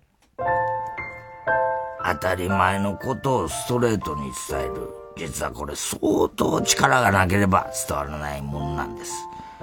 それをあの人は当たり前のようにやるんです。すごい方ですよ。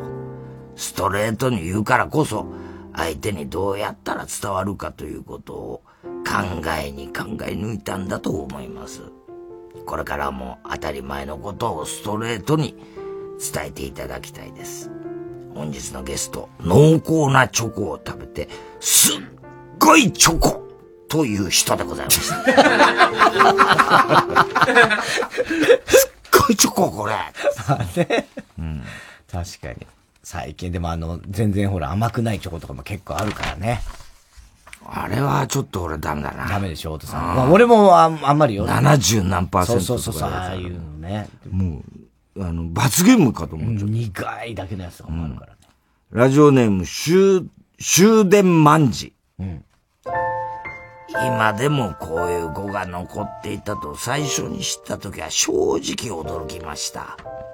それでも話してみれば、スマホやらスイッチやら、今風な部分もきちんとさ兼ね備えていて、日本の未来って意外と明るいんじゃないか。そんな気分にさせてくれました。本日のゲスト、木の枝を倒して倒れた方向に歩いて帰る子供でした。やってるかもね。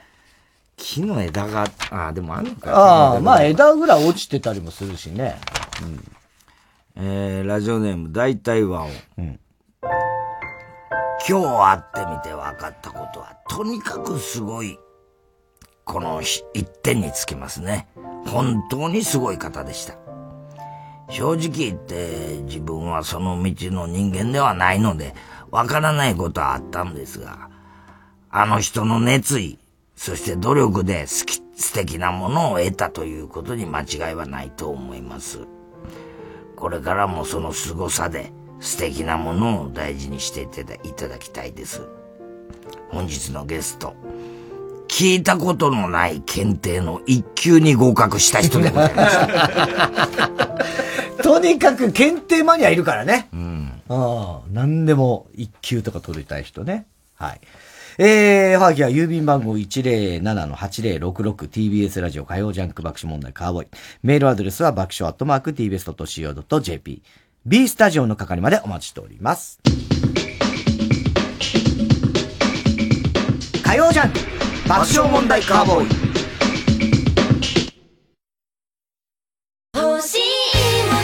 岡山天音です。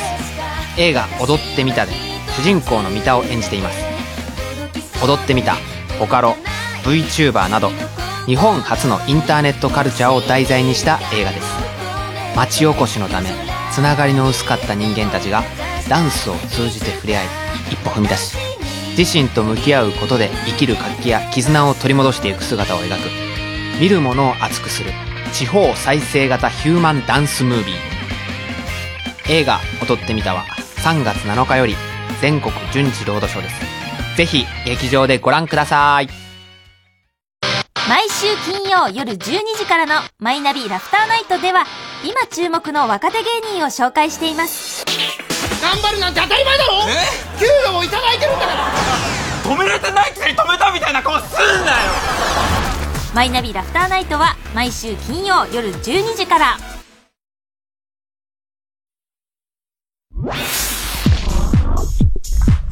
火曜ジャンク爆笑問題カーボーイ。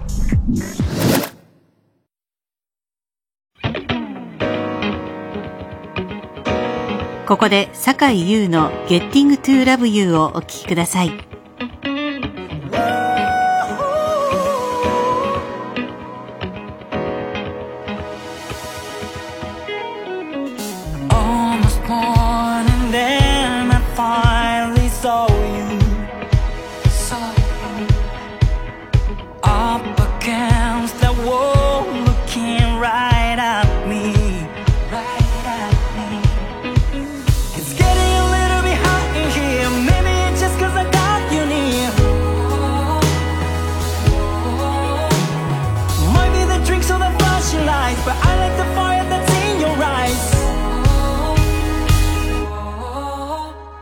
The way that you dance, the way that you look, because I don't wanna miss my chance. I'm getting I love you, I'm getting I love you. Get you in my hands and feelings with you. I just wanna make the moment last. I'm getting I love you,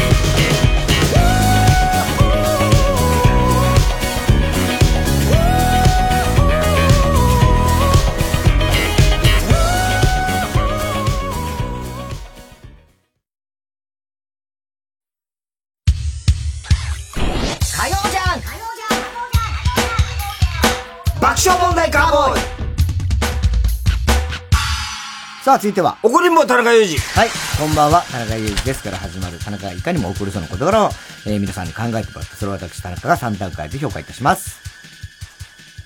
えー、芸能界に入るまでさんまさんを知らなかったでおなじみモーニング娘。佐藤正樹、激推しネーム、うん、パルペッパー、うん、この子あれなんだよね、本当にすごいね、うん、さんまさん、何、誰このおじさんみたいな感じでさ、うん、たまに乱単出てくるんだけど、ヒヤヒヤするんだな、割と。でもさんまさんとかさ、もう面白がっちゃったからさ、いいんだけどさ。こんばんは。アラサー女の田中裕二です。うん、私にはよねんほどお付き合いしている年上の彼がいます。うん、彼は私が初めての彼女で、お世辞にもかっこいいとは言えず、毎日必ず何かしら忘れ物やなくし物をするどうしようもない人です。うん、ですが、誰とでも仲良くなれる才能があるため、当時営業職の先輩だった彼は、後輩の私にとってとても魅力的でお付き合いすることになりました。彼はいいとこのお坊ちゃまなんで、ご両親への挨拶は将来結婚するにせよしないにせよ、早めにしておくべきだと思っていたので、行かせていただいたところ、彼のご両親にとても喜んでいただき、すぐにでも結婚しなさいと言われました。うん、彼と私はあまり結婚について考えたことがなかったんですが、私の両親も結婚に賛成してくれたんで、うん、両家顔合わせをセッティングしました。うん、顔合わせも無事に終わり、仕事で忙しい彼に負担をかけまいと、私は一人で結婚式の準備を進めておりました。うん、ところが、彼のご両親は結婚式について彼に色々と注文を出していたらしく、うん、報告、連絡、相談が全くできない彼は、私の知らないところで適当に返事してしまい、いざ彼が、私が彼のご両親に結婚式についての決定事項を報告した際に、かなりのズレが生じており、うん、私はものすごく怒られてしまいました。うーわー。さすがに理不尽だと思ったので、私はこう言いました。大変申し訳ないのですが、顔合わせの際にも申し上げた通り、彼は今仕事がとても忙しくて、私が一人で準備をさせていただいておりますので、何かありましたら、私にご連絡をお願いしていたんですが、彼の両親、夫婦になるっていうのに、息子から何も聞いてないあなたは悪いでしょ。あなたに初めて会った時から結婚は親族一同反対だったし、婚約はハケでお願いします。そんな醜い見た目で育ちも悪い娘をお断りします。息子とは縁がなかったと思ってください。はぁなんじゃそれ。自分の息子がさんじゅうを過ぎても一切報告連絡相談ができなかったことを棚にあげて、人の娘の見た目を育ちをよくもそんなに平気で悪く言えるよな。そもそも初めて会った時から結婚反対してたな。早く言えすぐ結婚しちゃいなさいってせかしてくれたのはあんたたちだろうな。しかも彼にはおいちをおいちをかけるようにこんなことを言われました。お前俺の両親を怒らせて、何を怒らせてんだよ。ふざけんなよ。謝れ。ブスも直せ。親が親ならこのこと。まさにこのこと。あー！田中さん、これってムカつきませんか？いや、超ムカつくでしょ。そりゃもう、ひどいよ。どういうことだろうね。なんだろうね、この親子。ちょっと信じらんないけどね。今時、ベッタベタなドラマのセリフでも、ないでしょ。そんな、なんだなんだ、それでまだ付き合ってんのかね。いや、別れなさいよ。これは別れるためでしょ、ね、きっと。ダメだよ、絶対、ね。これは ひゃくパーセント 別れた方がいいやつでしょ。すごいね。なんだろうね。えー。絶対行かせるネーム、うん、すねこすり玉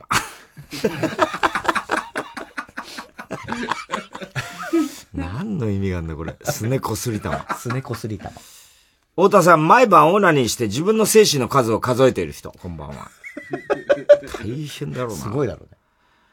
私は現在営業の仕事をしておりますが、以前から取引先に気になる女性がいました、うん、その女性は私よりもかなり若く、性にも奥手な女性でした、うん、わかるわけそんなの気になるぐらいのレベルでわかんのかな。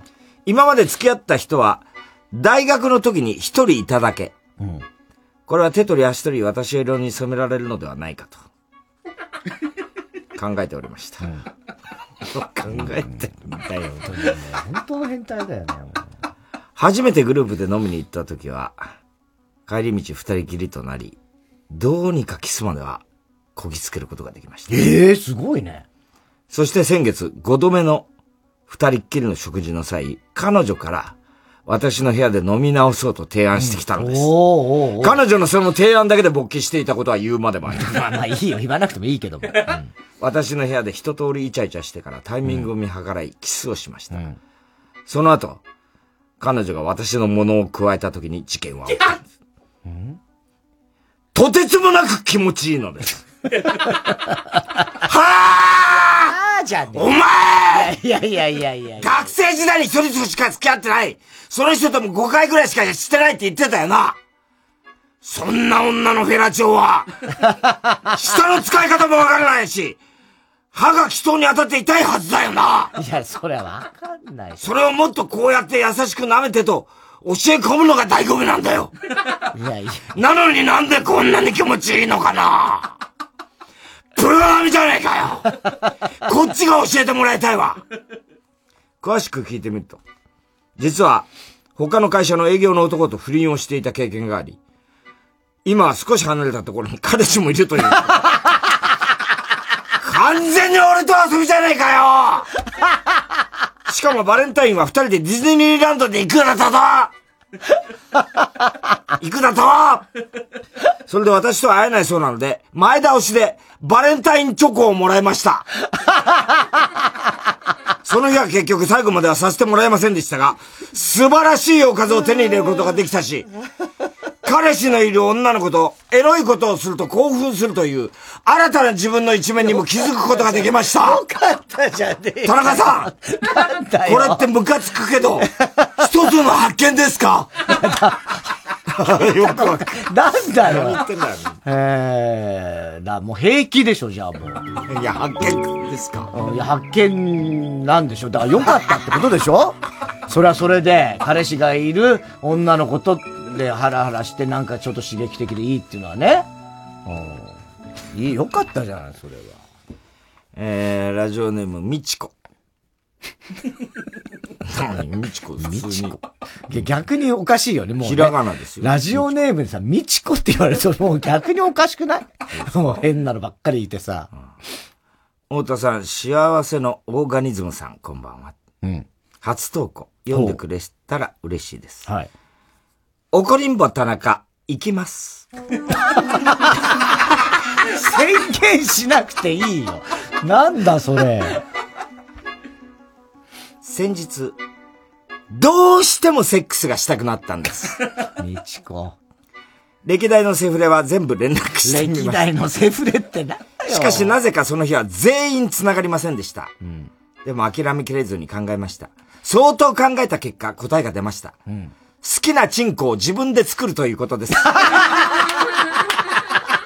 どういうことだよ。もともと手先は器用な方だったので、すぐさまひゃく均に向かいました。ええー。ちょっと思い当たるところがあったので、誰にもバレないように紙粘土を手に取りレジへ。誰にもバレない。恥ずかしかったのでうつむきながら頑張ってお会計しました。いやいや、紙粘土恥ずかしくねえよ。帰宅後即捜索に取り掛かりました。はい、もののごふんでチンコを成形。早いな。あとはドライヤーで乾かすだけ。マイナスイオンのドライヤーでガンガン当てていきました。さんじゅっぷん経過。ろくじゅっぷん経過。え？乾かない。おかしい。急いで。紙粘土の入っていた袋の裏を見ました。うん、完全に固まるまでにはいちにちかかるよ。お家の人と遊ぼうね。はぁこっちはなそんな余裕のある気持ちでお前のこと見てないんだよ。知らねえよ。いちじかん以上かけたのに、さらににじゅうさんじかん要求するのかよお前。じらしプレイ仕掛けてんじゃねえんだ何がうちの人と遊ぼうやな平和か平和なんだよ。田中さんこれって怒りますよね。いや怒んねえよ平気だよもうバカじゃねえの本当に。以上です、よろしくお願いいたします。以上だよ。何してんだみちこ。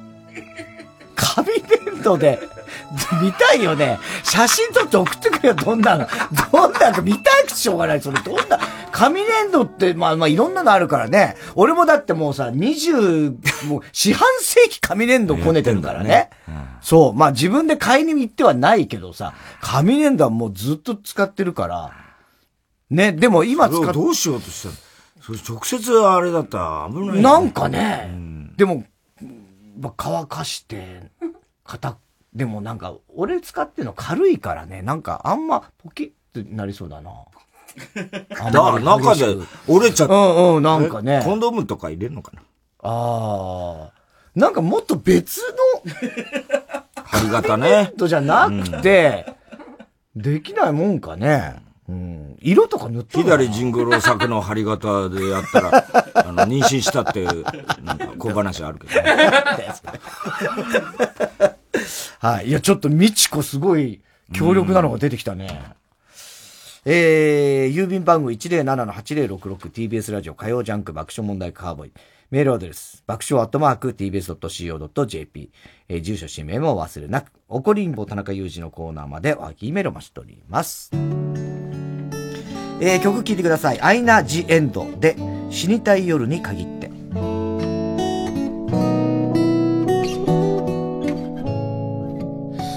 ジュブラリの日常にまた立ち止まる見たことない景色を君と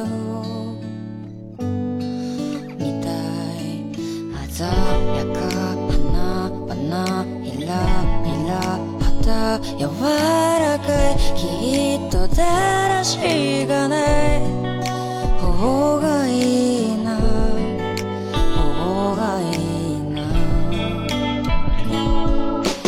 夢で会えたら矢継ぎ早に息を吐くのだろうだけど夢で会えたら溺れるよね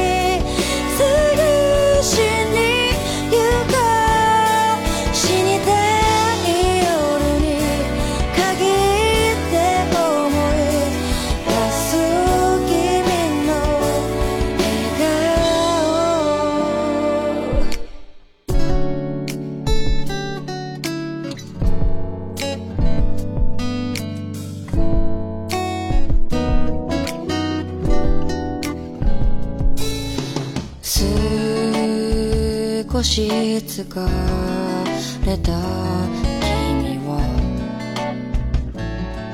ただやるせなくを揃いのグラスを僕に投げバラバラかけらを集める僕を見ては泣きじゃくる意味を抱きしめれないそんな僕だ。夢で会えたら二人眠り続けていたいな。だけど夢で会えたら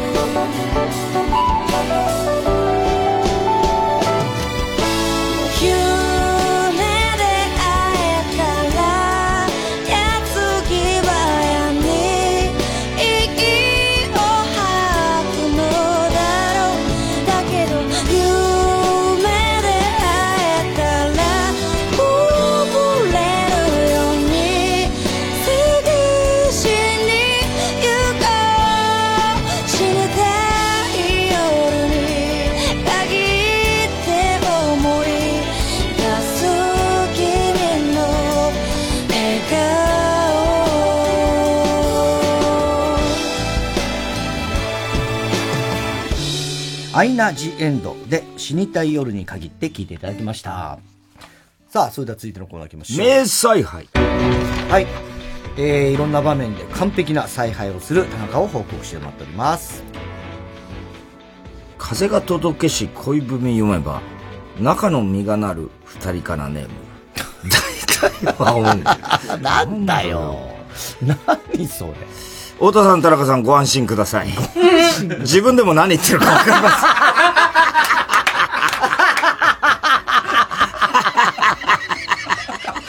せん。いやいや、安心した。よかった、よかった。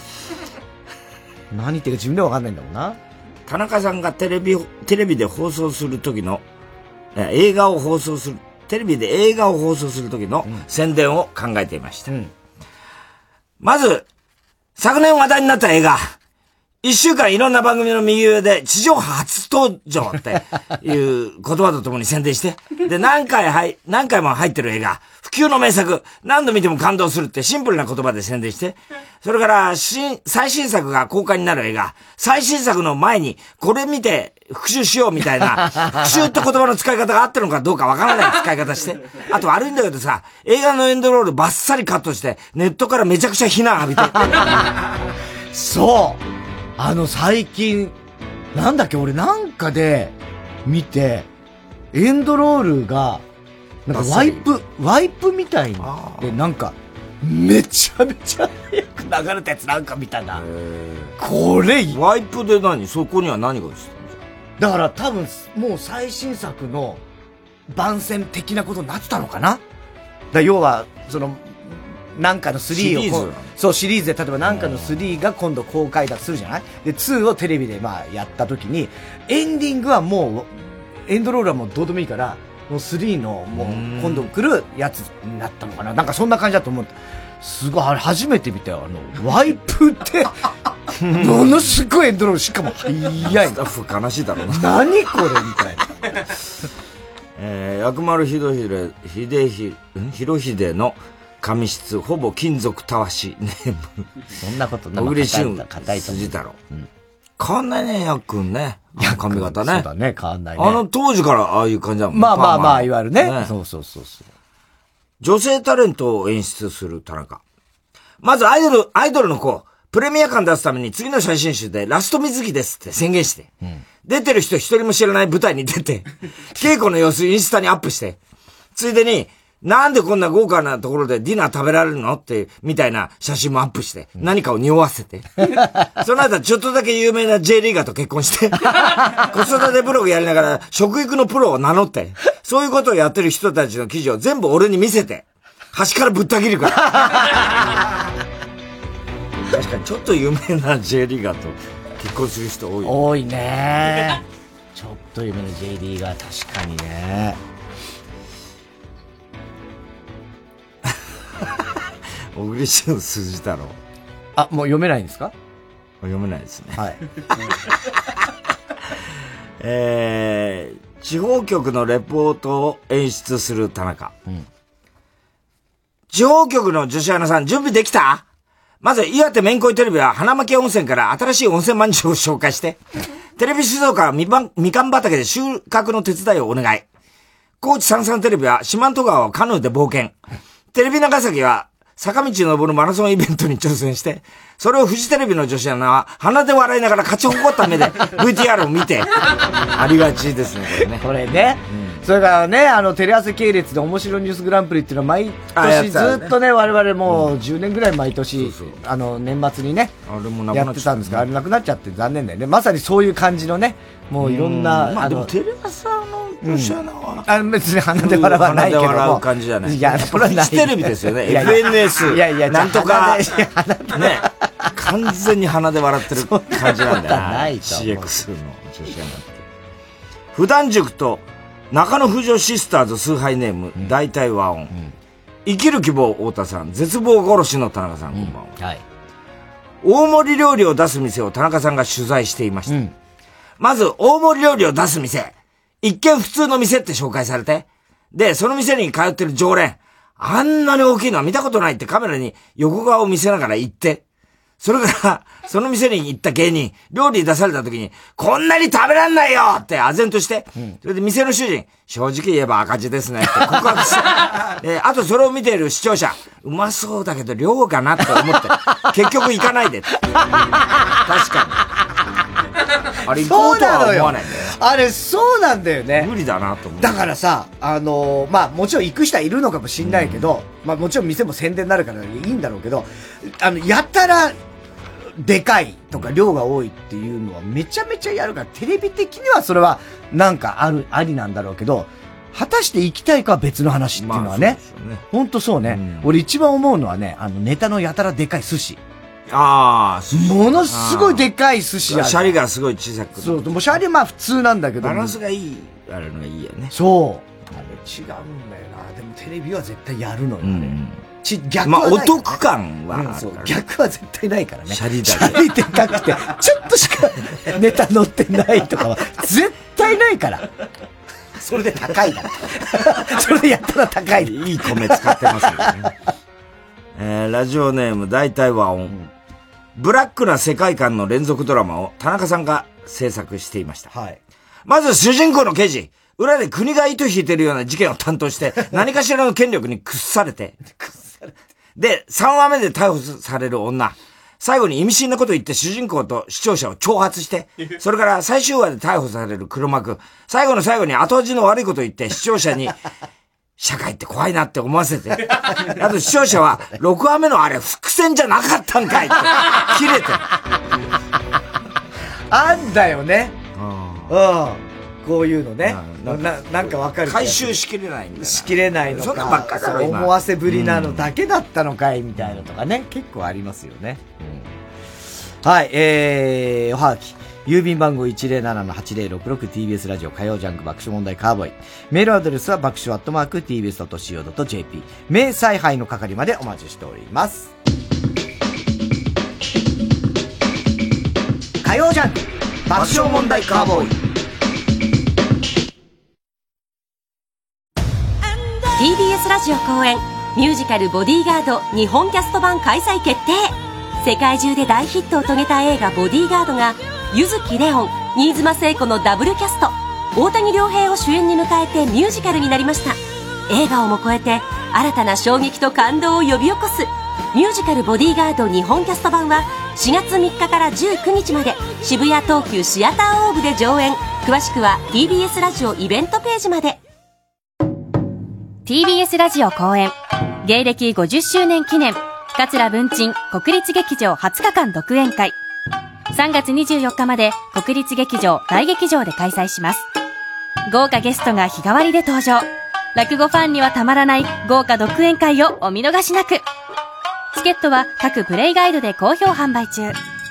公演情報やチケット販売などお問い合わせはサンライズプロモーション東京 ゼロごーななゼロ ゼロゼロ さんさんさんなな ゼロごーななゼロ ゼロゼロ さんさんさんなな または ティービーエス ラジオのホームページイベント情報をご覧ください。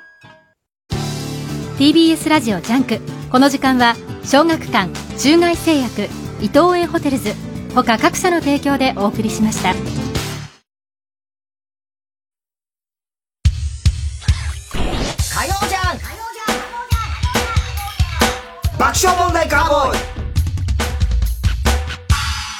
さあ続いてはクソ全裸監督。はい、何でもエロくしてしまうクソ全裸監督がしそうな言動、撮りそうなクソ映画の内容を募集しております。ラジオネーム新宿赤ずき、うん、クソ全裸監督が撮った作品のエンドロールにはスペシャルセックスという謎の項目スペシャルサンクスじゃないのねスペシャルセックス国土交通大臣に織田無道激推しネーム小栗旬筋太郎。クソ全裸監督がインタビューで語るこの映画が一番伝えたいことが毎回母乳のありがたさそれはまあ別にもう逆にもうえエロいことじゃないかもしれないね、もうね。別役ミノル大好きネーム男一、うん、クソ全裸監督の作品は遅刻しそうな女子は食パンではなくチンコを加えて飛び出した。どういうことなんだ男はどうなってんのよ。遅刻遅刻。いや違う違う、男はどうやってんの。男もついてくんだよ。ああ難しいでしょ。それで男とぶつかるんだね。それが彼氏になるんだよ多分。そっちそっち超えちゃう、ね、そっち超えちゃう。ああそっち超えちゃうじゃねえ。おかしいな。あその彼は何なんだよ、その加えられてたやつ。何すんだよみたいな。いやいやいや。なんで急に加えるんだよ。そこでラブストーリー始まっちゃ困るのよ。ザ・ W に出てる女芸人、芸人全部で抜くネーム性犯罪者予備軍そうしょうがない、性犯罪者予備軍だからしょうがない。クソ全裸監督がアクション映画を撮影したらお願いいい子だから動いてと言いながらパソコンでエロサイトを閲覧するよくある、ね、いいお願いいい子だから動いてアクション映画でさよくあんじゃん、なんかそうやって機械に向かって機械に向かってお願いいい子だからお願いアメリカ人だよね、大抵アメリカ人アメリカ人アメリカ人って本当バカなこと言わねえんだラジオネーム無農薬動物。クソ全裸監督の映画に出てくるガンマンは背中合わせになってご歩歩いて先に射精した方が負けなんじゃねえのかなどっち勝ちなのかなそれ。負けだよドソーロだよねすごいよね。あーすげえ。ラジオネーム水色革命クソ全裸監督がウルトラマンを映画化したらカラータイマーが鳴ったらウルトラマンが延長するかどうかウルトラ警備隊に聞くシーンがあるそれ延長するかどうか延長しますかみたいなえー、ラジオネーム前世が聞いた、うん、天井天が、うん、天井天がゆいが独尊と言おうとして、うん、店長天が全部独占あーすごいね、うん、ああ面白かったね。はい、えー、郵便番号 いちまるなな はちまるろくろく ティービーエス ラジオ火曜ジャンク爆笑問題カーボーイ。メールアドレスは爆笑アットマーク ティービーエス ドット シーオー ドット ジェーピー クソ全裸監督の係までお待ちしておりますということで、では今週のショーの発表いきましょうか。今日は怒りんぼ田中からラジオネームみちこ。あ、みちこどうしてもセックスがしたくなったんで好きなチンコを自分で作ろうとして完全に固まるまではいちにちかかるよと言われた。これはもう潮吹きんちゃん以来の逸材の可能性もありますよねもしかしたらねすごいよね。はい、えー、では最後のコーナー行きましょう。カーボーイ大穴予想。はい、溺れないさん、バカな散歩。今週のカーボーイの放送の中で起こりそうなことを予想してもらっております。ただしお花の予想限定です。川村ちゃんが今までね、はい、広島市内で、うん、広島県内で県内でさんかい引っ越ししてんだって。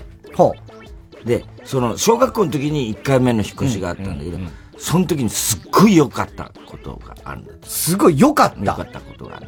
引っ越したのが良かった、うんうん、えっ、ー、とー引っ越した先の、うん、お隣に住んでいた、えー、おじいちゃんがもう本当にもうレレレのおじさんそっくり。よかったことじゃない。喜びそうじゃんそういうの。違う。正解は、うん、学校に近づいた。え？あ、近づいたってことはじゃあごふんで行ける距離。学校は変わんなかったってこと？そ転だからそうです。うん。じゃあすげえ近くはね。ないです。うんうん。学校に近づいた。近づいた。あと中根ちゃんがびっくりしたんだけど。中根ちゃんの話は嘘なんだもの。オーメン見た時にね、うん、若いからほら知らないで、うん。オーメン見た時にろくろくろくって、うん、あの、はいはい、頭の刻印みたいな、はい、あるじゃない、うん、ダミアンにね、はいはいはい。あれ怖くなってちょっともしかして自分も、うん、ね、もしかしたらあんじゃないかと思ってパッと見たら、うん、にじゅうごって書いてあった。にじゅうご。絶対言わないでほしいです。言ってんじゃんか。自分で言ってんだろ、それ。なんだよ、にじゅうごって。怖いよね。そっちは怖いわ、なんかしねえけど。意味があんのかな、にじゅうご。ひな祭りネーム。小栗旬筋太郎はハマグリを応援しています、うん。田中さんが寝ている時に子供たちにいたずらされたらしく、放送中耳からひなあられがポロポロ出てきて。いや、なあ、ほんとね。まあまあ、ひな祭りですけど、うん、あのー、今ね、一番下のにさいの子がね、やっぱシールとか、あとなんかいろんなテープとかの貼るものが好きじゃん、ね、子供って。あ、大好きじゃない。うん、で、もう本当に俺が寝てるところに、あの、シールとかをね、顔とかにね、すげえ貼ったりするんだよね。で、大体別に全く眠ってる時はまずないから、まあ起きてはいるんだけど、忘れちゃうわけ。貼られたこと。貼られたこと。うん。それで俺卓球見てたことあるからね。シールのまま別に何も言わないよ。焚き火りじゃ何も言わないけど、気づいたら、ちょっと待って、これついてんじゃんみたいな。なんか、アンパンマンのシール。アンパンマン。この人バカなんだな。超ついてん、なんか俺出たことあるからね。面白い人なんだな、やっぱり、みたいな。本当だよ、そう思わない。一番嫌だよ。家でも面白いことやってるんだな、みたいな。一番嫌だ、それも。テレビは面白いわ。テレビじゃつまんないのに。でも、テレビじゃ余計だよ。でも絶対言うだろうね。言うよな、噂になる。家族とか仲間とかにはさ、うん、田中ってさ、家でアンパンマンのシール貼ってる。あれが面白いとでも思ってんのかな。ラジオネーム、バナザードアップショー。コロナウイルスを恐れた田中さんが、鳥山明のイラストみたいなガスマスク姿でやってきて、そのまま収録する。すごいね。あれは、でも究極なのはああいう感じになっちゃうんだよね。まあそう、ね。あの、外国のね、保健所の人みたいな、よくああいうのやってるもんね。ひな祭りネーム、小栗旬筋太郎は、ハマグリを応援しています、うん。コロナにはこれが効くって聞いて、と、田中さんが、顔にマイク・タイソンと同じタトゥーを入れて、スタジオに現れる。おかしいでしょ。えー、ペンネーム、今に見たろ、どっか、うん。先週あれだけ エスエム の話に怒っていたのに、はは田中さんが、太田ってド M だよな。田中さんもド M。秋葉はこう見えてド S という。ド M ド S ね。ほんと腹立つ、ね、今に見てろ、どっか、うん、太田さんがグリコ、田中さんがチヨコレイト、高橋さんがパイナツプルと、秋葉さんがまた明日と書かれた T シャツを着ていて、みんな子供時代を思い出してしんみりする。また明日だ。俺思いつかなかったな。そうね。チヨコレイト。何なんだろうな。他のものはなかったのかなって思うよ。その、チヨコレイトにし、なんつうの、ちっちゃパイナツとかさ。別、なんだってよかったでしょ？だってパイナツプルもろくなんだよね。そうなのよ。チヨコレイトとパイナツプルはさ、同じなんだよね。なんだろうな、あれ。もうちょっと変えりゃいいじゃんね。それじゃなくてもいいわけじゃん、あんなの。だから別に、グリコとさ、えー、友達、例えばよ、よん、よっつ進めるとかね。で、あと、何出したら？ん？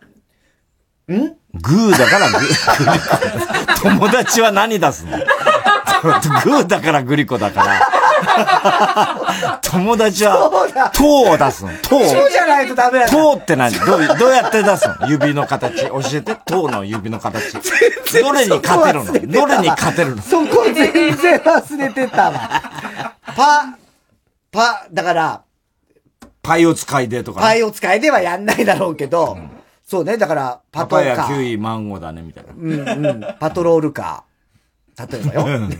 パトロールカー。長期だから、えー、チョナンカ。チョナンカねえな、当時。えー、超能力。何文字なんだよ。よくわかんないだろう、ね。そう、でも同じなのは、確かにね。あれだし、ちっちゃいのとかないので、うまくできなかったのかな。まあ、でもチョコレートとか、いかにもか。チョだったらもうそれはチョコレートか。チビ。で、チョだから、チョキのチョだから。チならいいじゃんだって。いや、まあね。うん、そしたらチビとかはさすがに二つしかする。トランプがさ、うん、あの、ブルームバーグって、はいはいはいはい、今度ね。あのチビチビっつって言ってんだよ。ブルームバーグってひゃくななじゅっセンチなんだって。いや、それトランプがでかいな。トランプから見たらチビだよ、そりゃ。でもチビなんだって。あの、他の候補より。サンダースさんってわかる？おじいちゃんね。あれひゃくはちじゅうにセンチくらいなの。まあそう。向こうの人はでかいから、そりゃそう。だってトランプひゃくきゅうじゅうぐらい。そう、ひゃくきゅうじゅういくつ。ね、うん、すげえでかい。チビチビって言われてんだって。ブルームバーグ。あの人やめちゃったね。あの若い人。あ, あの、言いにくい人。言いにくい人。うん、なんか嫁、なんかもうすげえいい。無事でじーみたいな。そうそうそうそう。あの人やめたんだね。うんうん、スーパーチューズデーですか。うん、ね。スーパーチューズデー。ね。うん、いやー、まあしかし本当もう、明日からもずっと、朝、学校に行かないと思うと、うん、本当にね、大変大変、あ、だから学校行ってほっとする時もあれば、いられて大変な時ってやっぱり、まあ親も勝手なもんで、ね、まあシールは一番下だから、下はまだね、あの、あれはあるのよ。保育園もやってくれてるから。ああ、そうかそうか。うん。だからどっちみちそれは預けるからあれなんだけど、うん、まあ上の二人は宿題もろくに出てないからさ、急すぎて。宿題ね。うん。そうかそうか。だもう本当に持て余すってこれっていうぐらい。だって俺、もう昨日とかチャンバラしたからね。チャンバラだよ。それいいな、やることが。うん。もうチャンバラ。新聞紙もあの、いや、あの、あんの、あの柔らかい、あの、ボヨンボヨンっていう、なんとかスポーツチャンバラ。スポーツチャンバラ的な、なんかそれはうちにあって、でもそれで、チャンバラやったからね。いいじゃないですか。うん。いや、勝ったか負けたかしら、いや、でも、そのもう、長女がもうとにかく強いっていうか、もう、あの、もうだって、本気で叩くから、もう無理。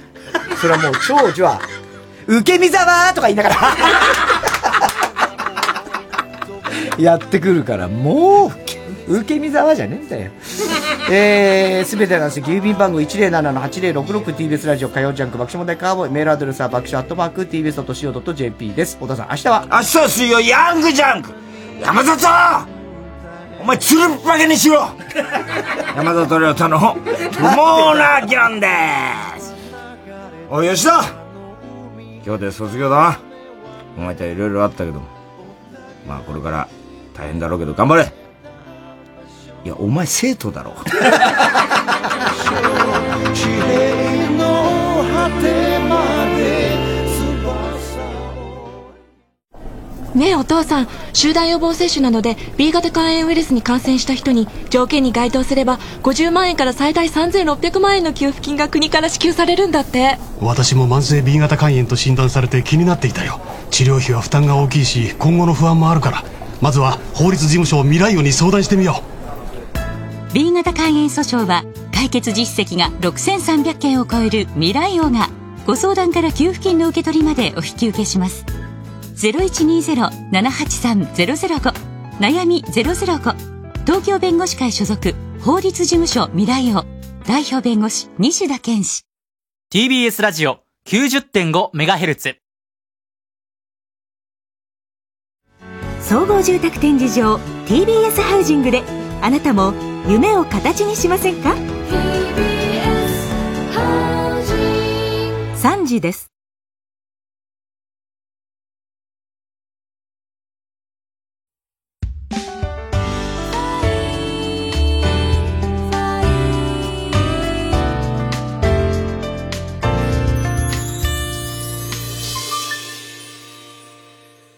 最後の授業、